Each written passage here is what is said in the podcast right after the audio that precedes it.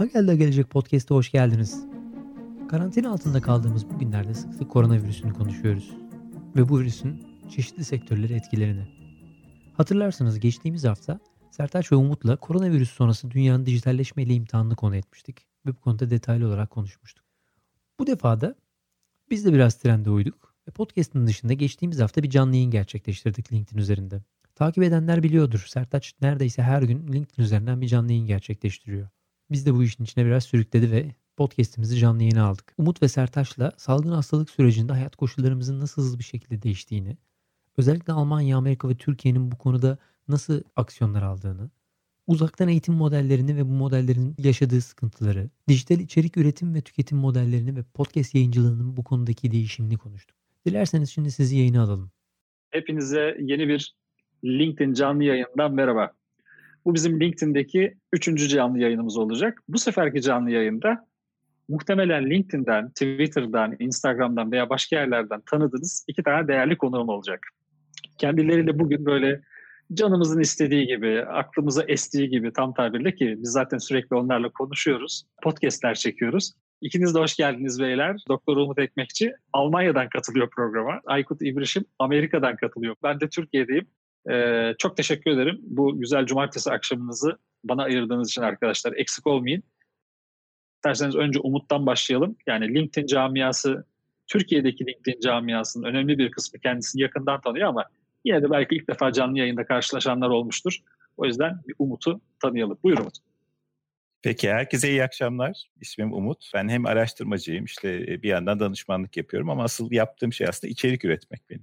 E, yaptığım araştırmalar da aslında buna hizmet ediyor. Özgün bilgi üretmeye çalışıyoruz ve farklı kanallardan da yaymaya çalışıyoruz. Aslında Sertaç'ın yaptığı da, Aykut'un yaptığı da, hepimizin yaptığı çok da farklı işler değil. Mümkün olduğu kadar az konuşulan konuları ya da az konuşulan perspektifleri tespit etmek ve bunları beraber paylaşmaya çalışıyoruz aslında. O zaman Aykut bir de seni tanıyalım. Yani senin de Türkiye'de çok geniş bir network'ün var. Kurumsal hayattan gelen, daha sonra Amerika'ya gittiğinde hala devam eden.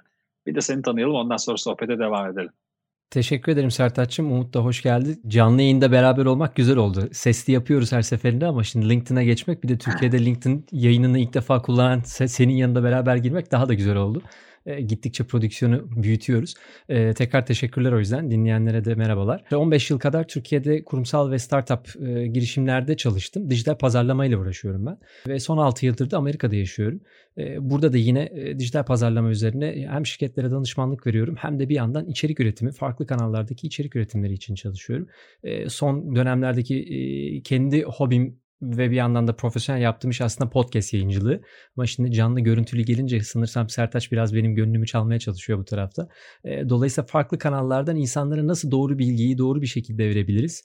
Firmaların kendi ihtiyaçları için bu kanalları doğru şekilde nasıl kullanabiliriz? Aslında hem kişisel anlamda hem profesyonel anlamda bütün derdimiz bu. Aykut şimdi uzun uzun konuşacağız zaten bu konuları. Fakat Amerika'nın şu an maalesef koronavirüs salgını sebebiyle çok sıkıntılı günler yaşadığını biz uzaktan okuyoruz, uzaktan izliyoruz. Önce ben sana vereyim sözü Umut'tan önce. Bir Amerika'da ne oluyor, ne bitiyor? Bize bir ilk ağızdan aktarır mısın? Özellikle Türkiye'den bakınca haberlerin çok daha farklı geldiğini biliyorum. Bir takım eyaletler ve bir takım şehirler gerçekten rakamsal anlamda ve e, ihtiyaç anlamında çok zorda gözüküyor. Özellikle New York, işte e, Amerika'nın Wuhan'ı e, New York denmeye başladı. Yakın bir zamanda belki takip ettiyseniz görmüşsünüzdür. Kaliforniya'da tamamen sokağa çıkma yasağı olmuştu. Buradaki karışıklık biraz şu. E, her eyaletin kendine göre bir takım kuralları olduğu için her eyalet e, aksiyon almakta farklı e, seviyelerde hızlı davranabiliyor. Genelde de çok yavaş. Bir de bunun üzerine Amerika'daki sağlık sisteminin komplikeliği, bir devlet desteğinin olmadığı durumu da ekleyince burada durum gittikçe daha da vahim hale gelmeye başladı. Şu zamana kadar bizim kendi eyaletimizde bile şeyi bulmak gerçekten zor. Ya hangi hastaneye gidebiliriz? Nerede test yapabiliriz? Zaten test yok. İkincisi bunu benim sigortam karşılayacak mı? Karşılamayacak mı ya da nereye yapacak? E, çünkü burada hastane ücretleri gerçekten akıl almaz vaziyet. Dolayısıyla zaten böyle bir korku ve bilinmezlik var. Bir de üstüne tabii eyaletlerin dışında yönetimin Trump yönetiminin verdiği tutarsız açıklamalar da üst üste gelince oldukça korkutucu rakamlar çıkmaya başladı. Çok geç kalınıyor çünkü. Kendi eyaletimden şunu söyleyebilirim. Missouri eyaletindeyim. St. Louis'de hemen Chicago'ya e, dip dibeyiz. Burada 15 gün kadar evvel e, halk kendi kendine evlere girmeye başladı. Yani yerel yönetimi ve üst yönetimi geçtim. Herkes kendi kendine evlere girmeye ve şirketler özellikle bence burada startup şirketlerin çok önemli bir payı var. E, şirketler kendileri inisiyatif alarak kendi çalışanlarını korumaya başlayıp eve geçiyoruz dediler ve evden çalışacağız dediler. Bu çok önemliydi bence. Ee, ve biz daha geçtiğimiz pazartesiye kadar hatta cumaya kadar daha yerel yönetimden bir eve girme yasağı görmedik. Daha bu cuma anca resmi olarak ilk defa artık tamamen zorunlu evdeyiz dendi. Onda da enteresan bir şey yaşıyoruz. Bir açıklama yaptılar dediler ki işte koşmak için gene çıkabilirsiniz. Sabah e, jogginginizi yapacaksanız köpeğinizi gezdirebilirsiniz. İşte yemek almaya gidebilirsiniz ama işe gitmek yasak. E, dükkanlar kapatıldı, restoranlar kapatıldı. E, dolayısıyla böyle ikircikli bir durum var. Yani e, hala böyle bir Singapur örneğinde olduğu gibi her şeyi kapattık ve burayı kontrol altına alıyoruz diyemedikleri uçuşlar devam ettiği için e, ciddi anlamda rakamlar korkutucu derecede artıyor e, ve test yok. Yani e, yeterli sayıda hiçbir eyalette test bulamıyorsunuz. Önceki gün e, bu konuyu araştırırken buradaki bir göğüs e, cerrah doktorun kendi açıklamana denk gelmiştim. Ben göğüs hastalıklarıyla ilgilenen bir doktor olarak kendimin hasta olduğunu düşünüyorum ve gezdiğim 12. hastane ve hala test bulamadım diye kendi yakınmaya başlamıştı. Yani durum anladığınız kadarıyla burada gerçekten karmaşık yeni yeni bir takım köklü önlemler almaya çalışıyorlar. Ama zaten e, şu ana kadarki bu serbestlikten dolayı e, rakamlar ciddi anlamda yükseldi. Eğriyi de gördüyseniz zaten İtalya'yı çoktan geçmiş vaziyetteyiz şu anda. Ee, ama tabii korkutucu rakamlar gözüküyor. O yüzden şu an en azından benim çevremde şunu çok rahatla söyleyebilirim. Burada herkes korkudan eve girmiş vaziyette. 15 gündür daha dışarı çıkmadık. Peki bu özellikle San Francisco tarafını sen orayla da temasın olduğunu biliyorum. Yani orada arkadaşların olduğunu biliyorum San Francisco'daki bu durum yani bu ciddi sıkıntı yani dolayısıyla aslında Silikon Vadisi'ndeki ciddi sıkıntı nasıl yansıyor? Yani o dünyanın şeyi çünkü dünyanın ekonomisinin önemli bir kısmı Silikon Vadisi'nde yürüyor. Ee, özellikle yazılım tarafı. Ne oluyor oralarda? Yani nasıl bir şey alıyorsun orada? Ee, nasıl bir e, hava seziyorsun? Nasıl bir koku alıyorsun? Şöyle e, birkaç şey söyleyebiliriz. Bir tanesi e, uzun zamandır aslında startupların ve köklü işte Silikon Vadisi'ndeki köklü aslında hep e, bizim Ha Geldi Gelecek podcast'te beraber eleştirdiğimiz bu surveillance e, kapitalizmi yapıyorlar, bilgilerimizi alıyorlar, satıyorlar dediğimiz şirketler aslında en hızlı davranan ve çalışanlarını korumak için bir anda bütün dünya yani global işlerini durdurup herkese eve gönderen ilk şirketler oldu. Bu konuda bir çözüm bulmaya çalışan ilk şirketler oldu. Dolayısıyla dün şeyi konuşup tartışıyorduk. Yani bu kadar e, kızdığımız ve eleştirdiğimiz şirketler acaba bu krizden daha iyi bir şekilde çıkabilirler mi konusu enteresan bir soruydu. Çünkü e, şu an her şey durdu. E, bütün iş şu anda işte Microsoft'tan Google'a her, tüm globalde evden devam ediyor. Ona tabii çok hazırlıklı şirketler, e, ekipmanları var, imkanları var ve zaten çok çevik şirketler olduğu için burada bir sıkıntı yok. Ama tabii asıl sıkıntı şu. Şirketlerin eve geçmesinin dışında yaşanan eş zamanlı yaşanan çok büyük bir ekonomik kriz var. Her yıl Amerika'da işsizlik nedeniyle işte devletten işsizlik ödeneği başvuruları yapıldığı bir dönem var. Yaklaşık her sene 20-40 bin arasında başvuru yapılırken 1967'den bu yana bu yıl bu hafta içerisinde e, neredeyse 3,5 milyona yakın işsizlik başvurusu yapılmış. Bu da demek ki e, Amerika'da işte son bir 15 gün içerisinde muazzam oranda bir işsiz, işsiz kalan insan e, popülasyonu var ve bu e, duracak gibi bir de bir rakam değil. Bu daha ilk başı. E, dolayısıyla devlet daha önceki gün çok büyük bir oranda bir paket hazırladı trilyonluk. Evde kalanlara, e, vatandaşlara e, her ay belli oranda bir e, maddi destek yapacaklar. E, aksi takdirde bu ekonomik krizle beraber birleştiğinde şirketlerin e, ne yaparsa yapsın ayakta kalması çok zor. Önceki yayında seninle e, podcast'te konuşuyorduk. Yaklaşık %20'lik bir işsizlik e, oranı yaşanacağından bahsediyor. Kimi uzmanlar şu an o, o rakama çoktan geldiğini söylüyor Amerika'nın. Dolayısıyla korkutucu bir e, dengesizlik var. E, bir de krizle ve sağlıkla birleşince tabii daha korkutucu olmaya başlıyor. Hani buradaki ekonomik dengesizlik gerçekten önemli. Şirketlere baktığınızda da tabii şu an için herkes şey yani önümüzdeki bir ay içerisinde yapabileceği hala bir takım şeyler var. Hala satış yapılabiliyor. Bir takım işler dönüyor. Ama şunu öngöremiyoruz. Ben kendi şirketim için de söylüyorum. Hani önümüzdeki bir sene ne olacak dediğiniz zaman gerçekten çok bilinmez bir denklem var ortada. Mesela Amazon yakın zamanda e, bu FBA dedikleri işte üçüncü parti satıcılardan gelen e, ürünleri depolayıp Amazon gönderim yapardı. Birçoğunuz biliyorsunuzdur ama e, Amazon buradaki sistemi durdurdu. Yani Amerika'da Amazon üzerinden satış yapan üçüncü parti satışçıların e, şu an satışları tamamen durdu.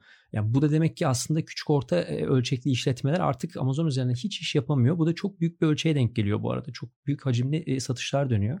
E, şu an Amazon sadece işte essentials dediği çok acil ihtiyaç olacak bir takım ev malzemeleri, sağlık malzemeleri ve yiyecekleri temin ediyor. Kendi deposunda hala bazı ürünler var ama bunlar bir ay kadar var. Önümüzdeki aydan sonra ne olacak belli değil. Mesela bugün Amazon Prime'a girdiğiniz zaman bir ürün almak istediğinizde birçok ürün önümüzdeki Nisan'ın sonunda Haziran'ın başına geliyor ki bu Prime'la yani normal seçenekte alırsanız çok daha sonra ya da mesela işte Whole Foods gibi ya da Fresh eve isteyeceğiniz yiyecekleri şu an getiremiyorsunuz. Dolayısıyla bu bir teminat temin etmekte ciddi bir sorun var. bunun üzerine de şeyi düşündüğünüz zaman hani Amerika'nın büyük şehirlerin dışında birçok insanın aslında uzakta yaşadığını, şehir dışında yaşadığını ve bu kargo ile online alışverişle yaşayabildiğini, ayakta kalabildiğini düşünürseniz Amazon bir yandan çok büyük bir yükü kaldırıyor şu anda. Onun dışında bir yerden temin etmek zor. Ee, ama o da ne kadar dayanacak e, o da bir enteresan. Dolayısıyla böyle sağlık, e, ürün temini ve e, ekonomi üçgeni arasında gidip geliyoruz şu anda. Tahmin ediyorum. Umut şimdi sana sözü vermeden önce çok kısa birkaç tane istatistiği hatırlatayım. Aykut'un e, anlattıklarından yola çıkarak Amerika'da Job Quality Index'in hazırladığı bir rapor var. Statista paylaştı bunu. Yani bu koronavirüs salgınının Amerika'da ne kadarlık bir iş kaybına sebep olabileceğiyle ilgili öngörülen şey şu ki Amerika'da yaklaşık 37 milyon iş kaybının söz konusu olabileceği konuşuluyor. Ee, sadece yeme içme sektöründe 10 milyonun üzerinde bir iş kaybı yaşanabileceği söyleniyor. Hatta bununla ilgili Amerika'da yaşayan bir arkadaşımla geçen de sohbet ederken hala hazırda dedi. Şu anda zaten 2 milyon kişi işsiz kaldı dedi. Bugünün şartlarında henüz daha işte bir ay, bir buçuk ay geçmemişken. Aynı şekilde perakende tarafında Aynı şekilde e, turizm ve seyahat tarafında, aynı şekilde eğitim tarafında e, belki bugün onun üzerinde de biraz durmak isteriz. E, üzerine çok konuştuğumuz, tartıştığımız şeylerden biri mesela hani yaklaşık 8-10 senedir üniversitelerdeyim yani bir ayağım üniversitelerde işte yüksek lisansta, lisansta ders veriyorum. Hayatımda hiç online ders vermemiştim. Yani online ders vermedim demeyeyim. Öğrencilerle zaten sürekli online temastayız ama uzaktan bir araç kullanıp onlara ders vermemiştim. Bu pazartesi bunu yaptım ve benimle beraber bunu yapan Türkiye'de binlerce, yüz binlerce hoca var. Yani buna ilkokul hocalarını koyun, ortaokulu koyun, liseyi koyun, işte üniversite, lisans, yüksek lisans, doktor aklınıza ne gelirse. Dolayısıyla belki geldiğimiz noktada birçok şeyi sorguladığımız gibi üniversitelerin yapısı bile sorgulamaya çok açık. Yani eğer biz şu an yüz yüze temasla yapabildiğimiz şeylerin çok büyük bir kısmını uzaktan da yapabiliyorsak, hatta bazılarını daha iyi yapabiliyorsak o zaman bu sistem sorgulanabilir bir sistem haline gelebilir. Diyeyim. Hadi Umut biz sana verelim. Sen devam et abi. Şimdi ben biraz Almanya'daki durumu anlatayım size. Ee, Almanya bugüne yani koronanın ilk günlerinden itibaren bu deneyimi nasıl yaşıyor? Bugünlere nasıl geldi? Şu an ne hissediyor? Ne yapmaya çalışıyor? Mevcut durum ne? Bu süreci nasıl yönetmeye çalışıyor? Biraz bunun detaylarını anlatayım isterseniz. Koronavirüs biliyorsunuz Wuhan kökenli ve Wuhan'da ilk görülmesi Aralık ayının sonları. Ben şimdi size e, koronavirüsünün gaz ve toz bulut halinden bahsedeceğim. Yani Almanya ge- hikayesine gelinceye kadar çünkü farklı bir takım şeyler var. Farklı ilginç detaylar var. Çok da gündeme gelmeyen, tartışılmayan detaylar. E, onları birazcık bugün deşelim isterseniz. Aralık ayında e, bu mevzu patladığı zaman Çin e, Wuhan e, Sağlık Müdürlüğü diyeyim e, Dünya Sağlık Örgütü'nü bildirmiş, e, bilgilendirmiş bu konuda. E, bu zaten zorunlu olan bir prosedür. Ülkenizde bir virüs görüldüğü zaman ve bu bir salgına dönüşme ihtimali olduğu zaman çok hızlı bir şekilde Dünya Sağlık Örgütü'nü bu konuda bilgilendiriyorsunuz. Çin e, Sağlık Bakanlığı tarafından, Wuhan Sağlık Bakanlığı tarafından Dünya Sağlık Örgütü'ne çok da işte geç olmayan bir tarihte yani Aralık sonlarında bu bilgilendirmeyi yapmışlar. Ve demişler ki ya işte böyle böyle bir salgın başlıyor gibi e, 40 küsür kişiye de bulaşmış. E, ondan sonra bizim işte hayvan pazarından bu yayılmaya başlamış. Şöyle şöyle belirtileri var. Yüksek ateş gibi, nefes darlığı gibi. E, bu konuda da gerekli önlemleri aldık ve bunun yaygın bir salgın haline gelmesini beklemiyoruz diye bir bilgilendirme var. Şimdi bunun üzerine Dünya Sağlık Örgütü ile karşılıklı yazışmalar başlamış. İşte sunumlar yapılmış, bilgilendirmeler yapılmış. 12 Ocak tarihi itibariyle da yani 12-13 Ocak tarihleri itibariyle da Dünya Sağlık Örgütü kendi web sitesinden bu bilgiyi yayınlamış Ve demiş ki işte Wuhan kökenli olarak böyle böyle bir şey var. Yayılma eğiliminde.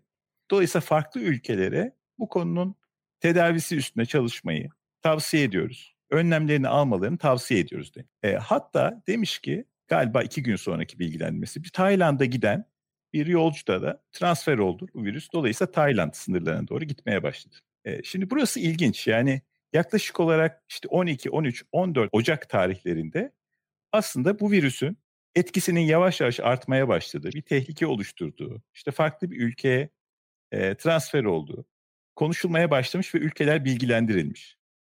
Şimdi soru şu, e, bu tarihlerde yani 12-13 Ocak itibariyle biliyorsunuz şu an saat sayıyoruz, gün sayıyoruz. İşte bir an önce tedbirler arttırılsın, daha fazla büyümesin, bir kişiye daha bulaşmasın diye.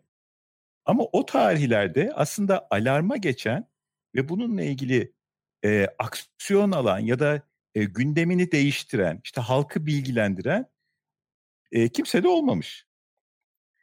E, sonra ben kendi kendime şunu sorguladım. Ya o tarihlerde acaba bizim gündemimiz neydi dedim. Sertaç'ım tekrar aynı sunumu verebilirsen ekrana. Hemen. Biraz daha biraz daha aşağı inebiliriz. Bir dakika, belki. bir dakika, bir dakika. Şöyle yavaş yavaş iniyorum. Şöyle iyi midir Umut? Tamam, şimdi burada kalsın. Ee, tamam. Bu doktoru belki tanırsınız. Ee, Li Wen Li Yang. Ee, Çinli bir doktor ve Çin'de Wuhan virüsünü halka e, duyuran 8 kişiden birisi olduğu e, iddiasıyla ve bu fısıltı e, aracılığıyla da halkı paniğe sevk ettiği iddiasıyla e, polis tarafından sorguya alınıyor. E, daha sonra maalesef bu doktorumuzu maalesef kaybettik biliyorsunuz. E, yani koronayı ilk defa dünyaya haber veren e, doktor hayatını yine koronadan maalesef kaybetti kısa bir süre sonra. Şimdi şunu görüyorsunuz aslında bütün ülkelerde istisnasız bütün ülkelerde olduğunu düşünüyorum. E, kamu yönetimi böyle kriz anlarında bu işin bir paniğe varmaması için e, bu konuyu çok da büyütmemeye çalışıyor. Ve kendi içinde e, bu konuyu tartışıp bir aksiyon almaya çalışıyor belki. Hatta bu konuyu dile getirenleri de e, bütün bu bilgi akışında bir paniğe yer, yol açabileceğini düşündüğü için bastırmaya çalışıyor. Yani bunun en ilginç örneklerinden biriydi. Tabii ki Çin'in e, kültürel, işte politik koşullarını da burada düşünmek lazım. Yani e, iletişimin çok da demokratik olamadığını düşündüğümüz bir e, koşullardan bahsediyoruz. Şimdi aynı tarihlerde acaba Türkiye'de gündem neymiş diye şöyle bir baktım ve üç büyük gazeteye baktım. Hürriyet, Cumhuriyet, Sabah.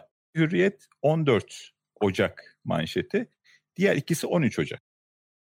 Şimdi şöyle bir bakıyorsunuz bunların hiçbirinde, istisnasız hiçbirinde, en ufak bir sağda solda köşede bile e, korona ismine rastlamıyorsunuz. Şimdi Dünya Sağlık Örgütü'nün o sırada bir bilgilendirmesi var ama henüz olay çok da büyümemiş. Şimdi aynı tarihlerde İngiliz gazetelerine baktım. Acaba İngiltere'de gündem ne diye. Bakın İngiltere'de gündem o sırada işte bir yandan Brexit meselesi var. Ama işte Meghan'ın saraydan ayrılmak istemesi daha da büyük bir gündem olmuş. Dolayısıyla bir Brexit var bir tarafta. Bir tarafta işte Meghan exit var. Ee, bunlar konuşuluyor. Yani gündemde hiçbir şey yok. İşte aynı tarihlerde Alman gazetelerine baktım. Alman gazetelerinde de yok. Hatta biraz daha ileri gittim. Yani Ocak 15'in de sonralarına gittim. Şubat ayı gündemlerine de baktım. Şubat ayında mesela ülkelerde ne konuşulmuş? Ya da korona kaçıncı sırada gelmiş diye haberleri taradım, haberlerin sayılarına baktım vesaire. Bakın ilginç mesela o tarihlerde Türkiye'de üç tane ana gündem var. Bir tanesi İdlib Harekatı, bir tanesi Gezi davası, bir tanesi de mülteci krizi. Haberler ağırlıklı olarak bu üç konuya odaklanmış. E, Almanya'ya baktığımız zaman Almanya'da hatırlarsanız bir ırkçı saldırı oldu aynı tarihlerde. Hanov'da, Frankfurt yakınlarında Hanov'da. E, ve içinde Türk vatandaşlarının da olduğu e, kişiler vefat etti. Bu önemli bir gündem maddesiydi. E, işte Turingen'de seçimler oldu ve orada AFD'nin oyları çok yüksek çıktı. E, ve AFD etkisiyle beraber orada e, başkanlık seçiminde de e, istenmeyen bir takım durumlar yaşandı. Dolayısıyla gündem biraz da oydu. İngiltere tarafına baktığımız zaman da dediğim gibi Brexit ve saraydaki konulardı ana gündem maddesi. Yani o tarihlerde aslında hiçbir şekilde koronavirüsü konuşmuyorduk. Koronavirüsü konusundaki paniğimiz ve bilgilenmemiz ve aksiyon almamız acaba ne zaman başladı diye biraz düşünebiliriz. Ben bunu size sorayım. Mesela ne zaman başladı? Korona konusunu aklınızda önemli bir gündem maddesi olarak ne zaman almaya başladınız? Hatırlıyor musunuz? Ben hatırlıyorum. hatta hatta aynı toplantıdaydık Umut hatırla, hatırlarsın. evet, evet. Ya, yanlış hatırlamıyorsam e, Ocak ayıydı. Ocak ayının başıydı. Daha Çin'de yeni başlamıştı. Yani daha Avrupa'ya gelmemişti. O zamanlarda bu Çin'de başlayan salgın sebebiyle ya benim şöyle bir öngörüm olmuştu. Çin sekteye uğrarsa bütün dünya sekteye uğrar. Yani bütün dünyadaki tüketici ürünlerinin %28'ini Çin üretiyor bugün. Dünyanın gayri safi milli gelirinin de altıda birini yani %15'ini %16'sını Çin sağlıyor. Ondan dolayı Çin'e bir şey olduğunda bütün dünyaya bir şey olabilir. Yani ürününü alamayabilirsin, ürünün parçasını alamayabilirsin, tedarik zinciri tehlikeye girer. Aklınıza gelebilecek her türlü şey olur. Zaten Çin battığında Amerika'da batabiliyor. Neredeyse elektronik eşyalarının işte vesairesinin çok büyük bir kısmı Çin'de üretiliyor. Ondan dolayı ben açıkçası e, bu konuda bir panik demeyeyim ama bir endişe yaşamaya Ocak ayında başlamıştım. Ama e, son 3 haftada yaşananlarla benim bundan 2 ay 3 ay evvelki ruh halimi karşılaştırdığımız zaman arada dağlar kadar fark var. Her sabah kalkıp da insan ayrı bir e, krizle güne başlar mı canım yani?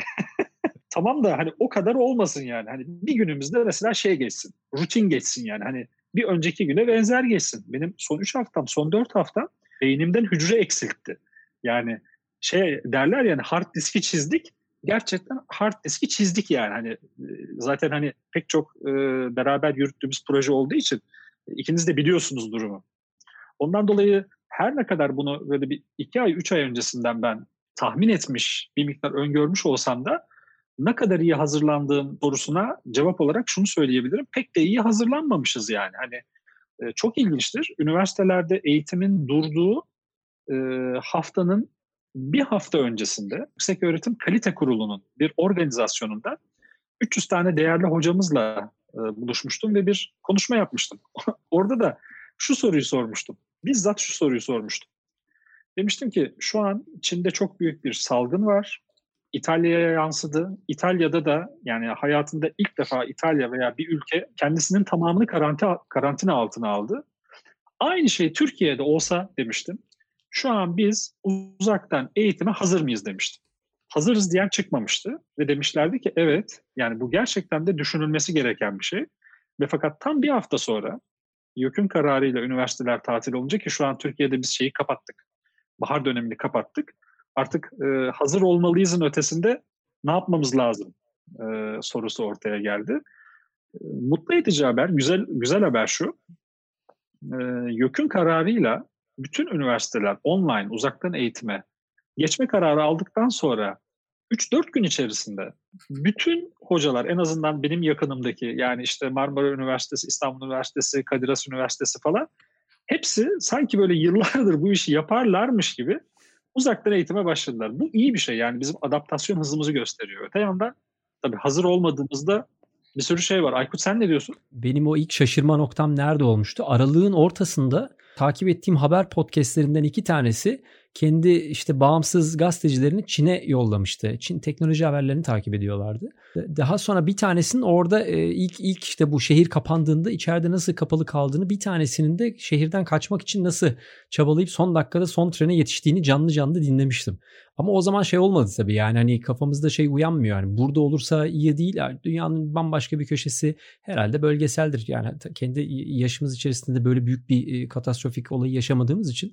Dolayısıyla yani ocağın herhalde ortasına kadar o e, şeyi takip ettim birebir ne oluyor diye. Ama hiç buraya vuracak korkusu tabii içimizde yoktu. Tabii ocaktan sonra işler tamamen değişti. E, eğitim konusunda da şu şeyi ekleyebilirim. Türkiye'ye bir yandan bakarken Türkiye'de şey çok eleştiriliyor şu an kimse hazır değilmiş işte hiçbir şey yapılmamış olmamış. Yani biz de yapıyoruz bunu. Geçen podcast'te de onu konuşuyorduk sizinle. E, ama şunu da görüyorsun. Burada da şu anda hani e, teknolojinin işte e, bütün geliştirildiği yer diyorsun. Bütün startuplar burada diyorsun ama burada da şu anda bütün hocaların eli ayağı birbirine karışmış vaziyette. E, öğrenciler ne yapacağını çok bilmez vaziyette. E, ailelerle konuşuyorum. Kendi çalıştığım şirketteki insanların e, durumlarına bakıyorum. Onlar da bu arada ne yapacağını çok biliyor vaziyette. Yani komple aslında global olarak e, buna hiçbir hazırlığımız olmamış. Size başka bir soru. Şimdi Mart ayının sonundayız. Peki Mart ayının başını düşünün. En başında da 1-2 Mart'ları düşünün. O tarihlerde katıldığınız böyle yüksek katılımlı toplantıları düşünün. Mesela Sertaç sen... Birçok yerde konuşmalar yapıyorsun. Şimdi muhtemelen böyle bin kişilere varıncaya kadar hatta katılımcılığı etkinliklere katıldık değil mi hepimiz? Fuarlara katıldık, etkinliklere katıldık, konuşmacı olduk. Şimdi bana bu inanılmaz geliyor. Yani sadece bir ay önce mesela benim yaşadığım sokakta işte bir ailenin partisi oldu. İşte kızları evlenmiş, İtalyan aile. Burada hep beraber sokakta Almanya'da parti verdik. Hep beraber eğlendik. Ve herkes gayet beraber işte çok yakın mesafeden sohbet ediyor falan gayet. Şimdi üzerinden sadece birkaç hafta geçtikten sonra müthiş hızlı bir şekilde aslında bütün psikolojimiz, bütün fizyolojimiz, ilişkilerimiz her şey değişmeye başladı. Bana bu inanılmaz geliyor. Yani bir yandan koşulların bu kadar değişmesi, bir yandan da buna adapte olma hızımız da çok ilginç geliyor. Adapte olmaya mecbur kalma hızımız diyelim. Tabii kolay da olmuyor. Şimdi Almanya'da bu süreç nasıl cereyan etti? Aslında biraz ondan bahsedeyim size. Ben 11 Mart'ta bir anket yaptım. Yaklaşık bin kişi cevapladı. O anketin sonuçlarına bakınca 11 Mart'ta bile daha konunun henüz e, bizim tarafımızdan evet. net algılanmadığını görüyoruz. Evet, evet. Yani insan psikolojisi çok enteresan gerçekten. Şimdi Almanya'da e, geçen hafta hatırlarsanız bir rapor yayınlandı medyaya. Ve dediler ki ya Almanya 2012'de bir korona e, eylem planı hazırlamış. Şimdi evet. 2000, 2012 yılında gerçekten de Almanya'da olası bir krizle ilgili büyük bir toplantı yapılmış ve bu toplantıda bir sağlık tarafındaki en önemli araştırma kurumu Robert Enstitüsü tarafından risk analizi ve halkı koruma başlıklı bir rapor yayınlanmış. E, bu raporda SARS virüsünün mutasyonu uğrayıp değişip bir pandemi haline gelmesi üzerinden bir felaket senaryosu konuşulmuş. Daha sonra bu rapor başbakana sunulmuş. Angela Merkel'e sunulmuş ve mecliste sunulmuş. Mecliste e, bu rapor detaylı olarak tartışılmış. Raporun şöyle bir içlerine baktığınız zaman e, neredeyse bütün detaylar var.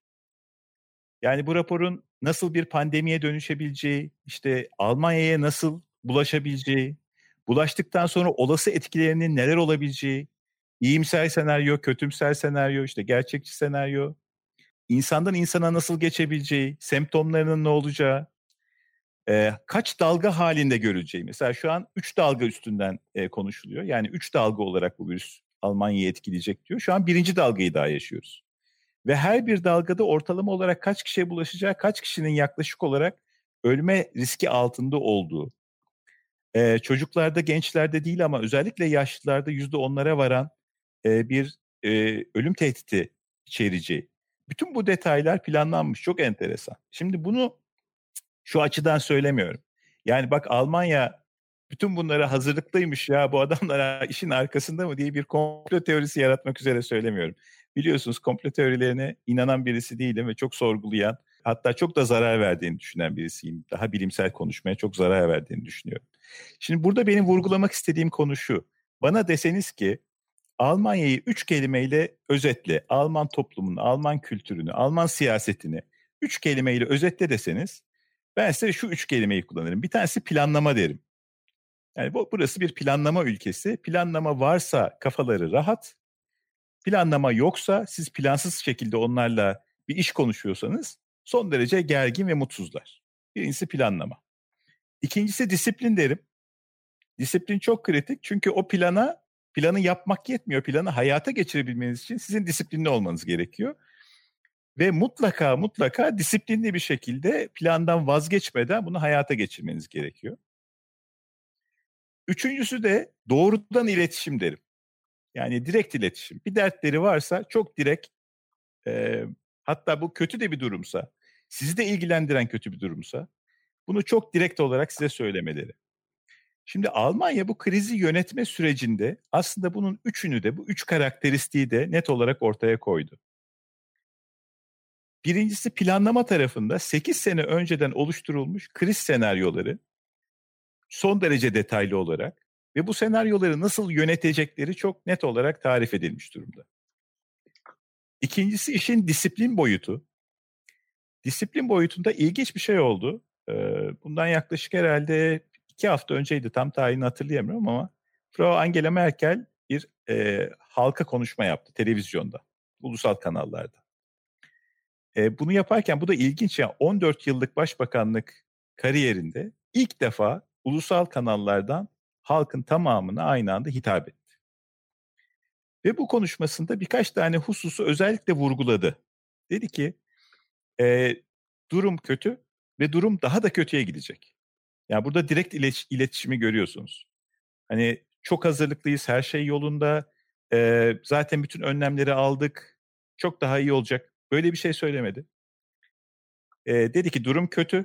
Henüz daha başlarındayız. Giderek kötüleşecek. Hem bütün ülkelerin durumu kötüleşecek hem de Almanya'nın durumu kötüleşecek. Bu rakamlar giderek artacak dedi. Dolayısıyla önlem almak zorundayız. Önlemleri çok disiplinli, çok katı şekilde almak zorundayız. E, ve bunlara hepimiz uymak zorundayız. İstisnasız hepimiz dedi. Hatta bunlar olurken fiziksel olarak birbirimizde en az görüşeceğimiz, en az etkileşim kuracağımız günlerdeyiz. Bu da bize zorluk getirecek. Ee, ama dedi psikolojik olarak da birbirimize en yakın olmamız gereken zamanlardayız dedi.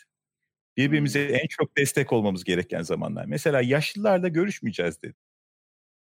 Biliyorum ki dedelerinizi, anneannelerinizi çok seviyorsunuz.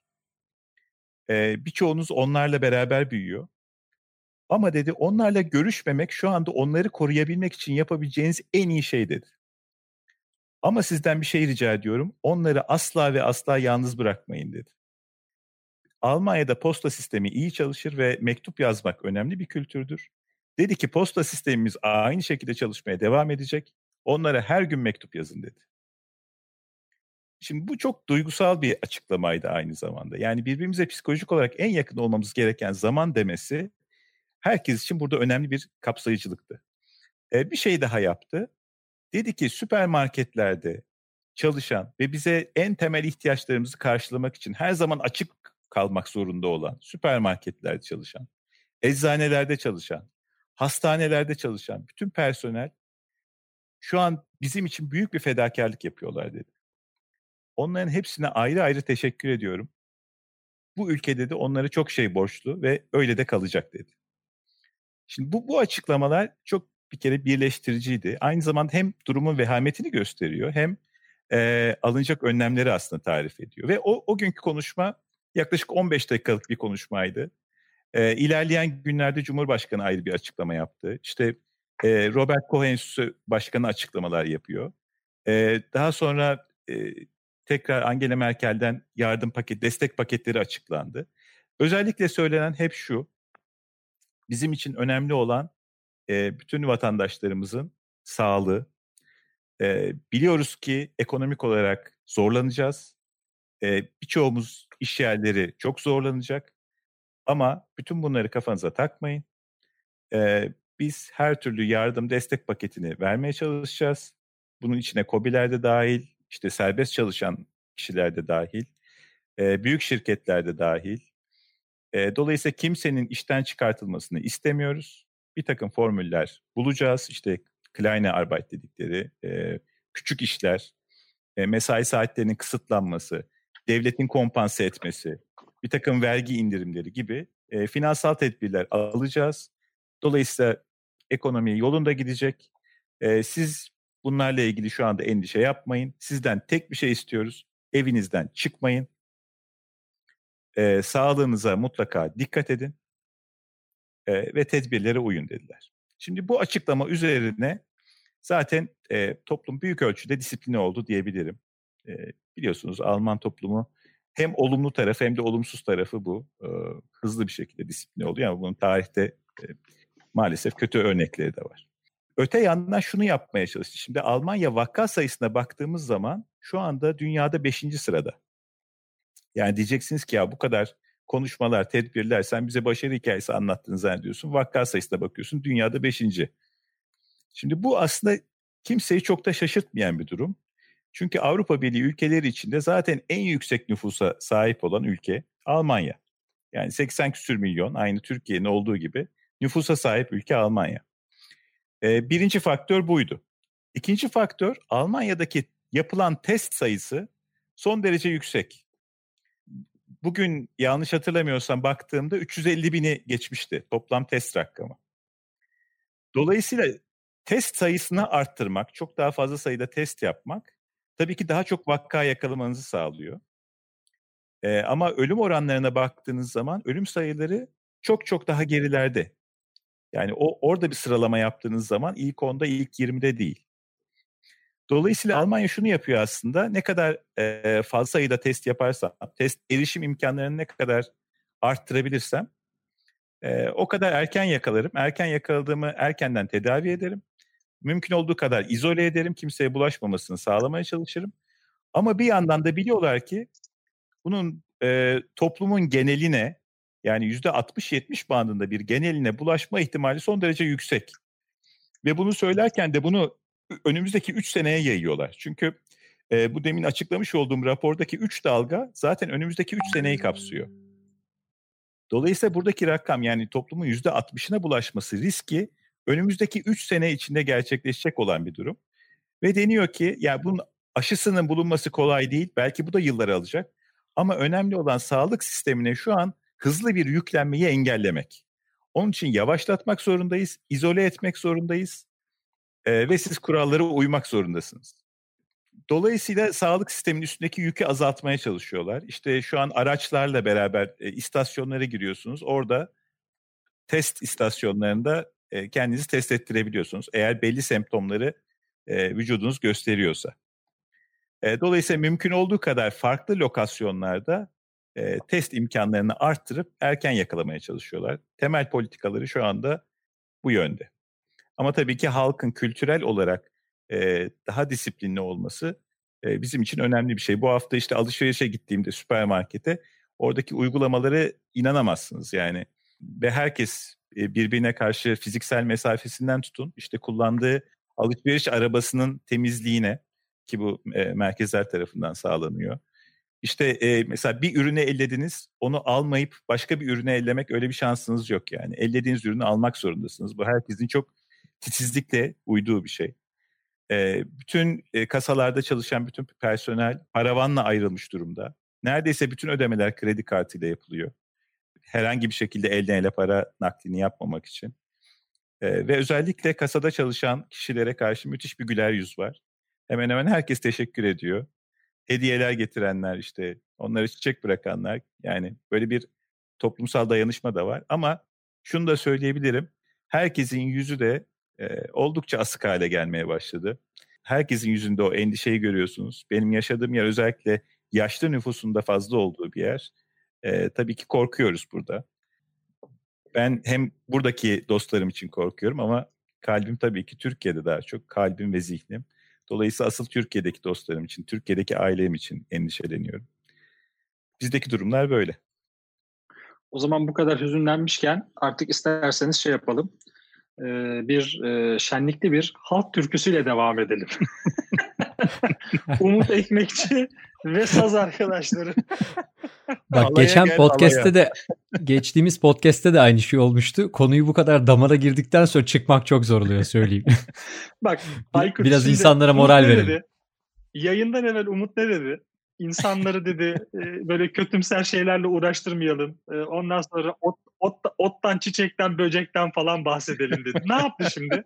Bitirdi. Şu an programı bitirdi öyle söyleyeyim yani. Ya Umut ağzına sağlık abi. Çok çok önemli detaylar bunlar. Şaka bir yana şimdi demin senin soru, sorduğun bir soru vardı ya Mart ayında nasıldık diye sen sordun.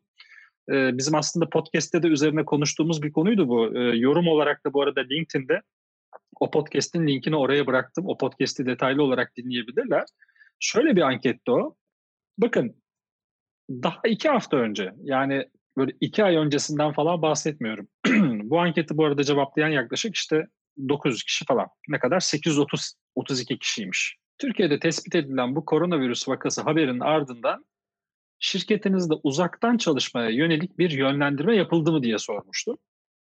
Henüz o zamanlar %17'si buna evet cevabını vermişti. Bugün muhtemelen Türkiye'de uzaktan çalışma imkanına sahip şirketlerin tamamı uzaktan çalışıyorlar. Yani eğer bir işte üretim yapmıyorsa, ondan sonra sağlıkla ilgili bir şey değilse, güvenlikle ilgili bir şey değilse hepsi neredeyse uzaktan çalışıyorlar.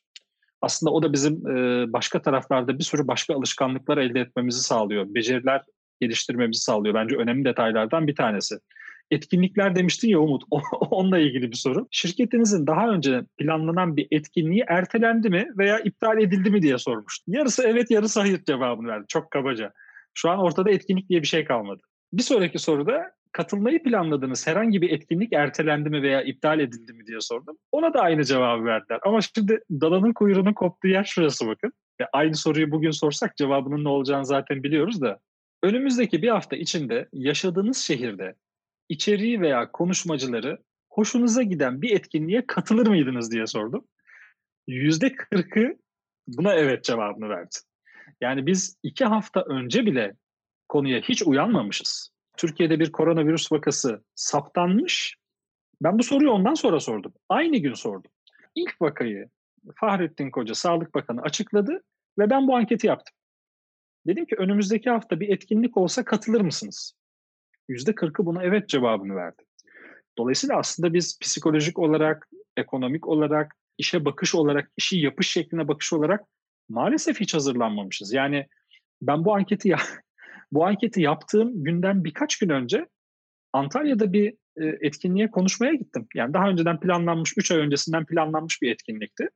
İptal olmadı ve ben gittim o etkinliğe. Yani gittim, konuşmayı yaptım, döndüm. Şimdi diyorum ki kendi kendime, üzerinden hani 14 gün geçmeden ne olacağı belli olmuyor ya.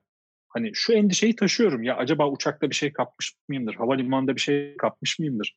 Bilemiyorsun ki kimde olacağını. İşte bugün e, rektörümüz Kadir Has Üniversitesi rektörü Sondan hocamızın e, çok beni çok duygulandıran bir mesajını paylaştım. Video mesajını. Maalesef e, Sondan hocamız da koronavirüsünü kaptı. E, eşi de kaptı. 22 yaşındaki oğlu da. Çok şükür hem Sondan hoca hem de eşi hastaneden taburcu oldu. İkisi de şu an sağlıkları yerinde ve fakat oğulları bir başka yerde karantina altında. Sondan Hoca'nın söylediği şu şey çok önemliydi bence. Dedi ki gençler bunu semptomsuz, belirtisiz yaşıyor çoğunlukla. Yani has, hastalığı kaptığının farkında bile değil, ayakta geçiriyor. Dolayısıyla da durumun farkında olmadığı için, herkese de test yapamadığımız için gidiyor bir başkasına yayıyor. O bir başkası 10 kişiye daha yayıyor. O bir başkası 100 kişiye daha yayıyor. Hastalık böyle böyle yayılıyor. Ee, o yüzden çok da hazır olduğumuzu hani söylemek bu şartlarda, bu gösterdiğim istatistikler doğrultusunda çok da mümkün değil. Şimdi bizim tarafta Türkiye'de ben onun bir özetini yapayım müsaadenizle. Bizim tarafta şöyle bir değişiklik var. Şöyle bir değişiklik var derken aslında kökünden bir değişiklik bu. İş yapış şeklimizin tamamının değişmesinden bahsediyoruz aslında. İşte son iki haftada benim e, WhatsApp üzerinden, Webex üzerinden, Teams üzerinden, Slack üzerinden, Zoom üzerinden, işte LinkedIn üzerinden yaptığım görüşmelerin, yaptığım sohbetlerin, iş sohbetlerinin, e, katıldığım konferansların, hatta bizzat yaptığım konuşmaların sayısını bilmiyorum. E, biz bunları hep yıllardır konuşuyorduk aslında. İnsanlara zaman kazandırabilir, insanlara enerji kazandırabilir. Öte taraftan işte özellikle Aykut'un üzerine çok çalıştığı bir konu, podcastler konusu. Bizi de podcastlere bulaştı sağ olsun. Ha geldi ha gelecek podcastlerini zaten işte burada ekranda gördüğünüz üçlü yapıyor. E, dinleyin bizi, itinayla dinleyin. Hatta Aykut yanlış hatırlamıyorsam Türkiye'de teknoloji kategorisinde en çok dinlenen podcast'iz değil mi? Yok en çok dinlenen ikinci podcast miyiz? Dediğin doğru. Şu an ikinci sıradayız Türkiye genelinde e, teknoloji e, kategorisi altında. E, genelde bizim oynama hareketi şey oluyor. 1-2-3 arasında dönüyoruz genellikle. Yayın sıklığımıza göre değişiyor. Bu sırada hazır sen onu atmışken şunu da ekleyeyim. Bizim podcast'i dinleyenler varsa lütfen Apple Podcast'e girip de bir yorum da bırakırlarsa harika olur. Daha fazla kişiye ulaşma şansımız olur. E, sizler anca yorum yaptıkça çünkü e, yaygınlığı sağlayabiliyoruz. Reklamı da alalım bu sırada bu, bu fırsatı da kullandım diyorsun yani. Araya soktum hemen. Şimdi e, Türkiye'de bir sürü şey değişirken e, habercilik, yayıncılık ve medya da kökünden değişiyor. Yani kökünden değişiyor derken gerçekten kökünden değişiyor. E, büyük haber kanallarından birinde benim bir televizyon programına başlamam söz konusuydu. Hatırlarsınız işte geçtiğimiz sene Bloomberg'de bir e, programa başlamıştım. 13 programlık bir paket de o bitti bir başka kanalda devam etmek üzere hazırlıklarımı tamamlamıştım ki o konuları konuştuğumuz günler içerisinde salgın patladı. Şu anda zaten haber programları dışında kimse ne program yapıyor ne de programa konuk davet ediyor. Etse de ondan sonra işte e, hayatımıza Zoom girdi, hayatımıza diğer uygulamalar girdi. Bir de hayatımıza böyle bir LinkedIn Live diye LinkedIn'in canlı yayın özelliği girdi. Mesela şu an 113 kişi canlı olarak bizi izliyor ki toplamda da 1500'e yakın kişi görüntülemiş. Bu mesela müthiş bir imkan. Yani e, kendi evinde e, bize benzer içerik üreticilerinin, bize benzer yayıncıların ki aslında ben üçümüzü de yayıncı olarak e, görüyorum. Yani yazıyoruz, işte podcast çekiyoruz, radyo programı yapıyoruz, buna benzer canlı yayınlar yapıyoruz. Bundan sonrasında çok daha fazla yapacağımızı umuyorum. Öyle bir e, umudum var. Dolayısıyla her şey değiştiği gibi medya ve yayıncılıkta değişiyor. Yani çok az insan bugünlerde dışarı çıktığı için her, her apartmanda da bir kapıcı apartman görevlisi olmadığı için gazete okunması şu an çok sınırlı. Yani gazete satışları ne durumda bilmiyorum. E, resmi kaynaklardan takip etmedim ama çok azaldığını görüyorum. E, televizyonlara bakıyorsunuz. Televizyonlarda ya bilim kurulundan doktorlar var ki e, çoğu benim ya hocam ya abim ya ablam hani yakın görüştüğüm e, bir camiadır. infeksiyon hastalıkları camiası.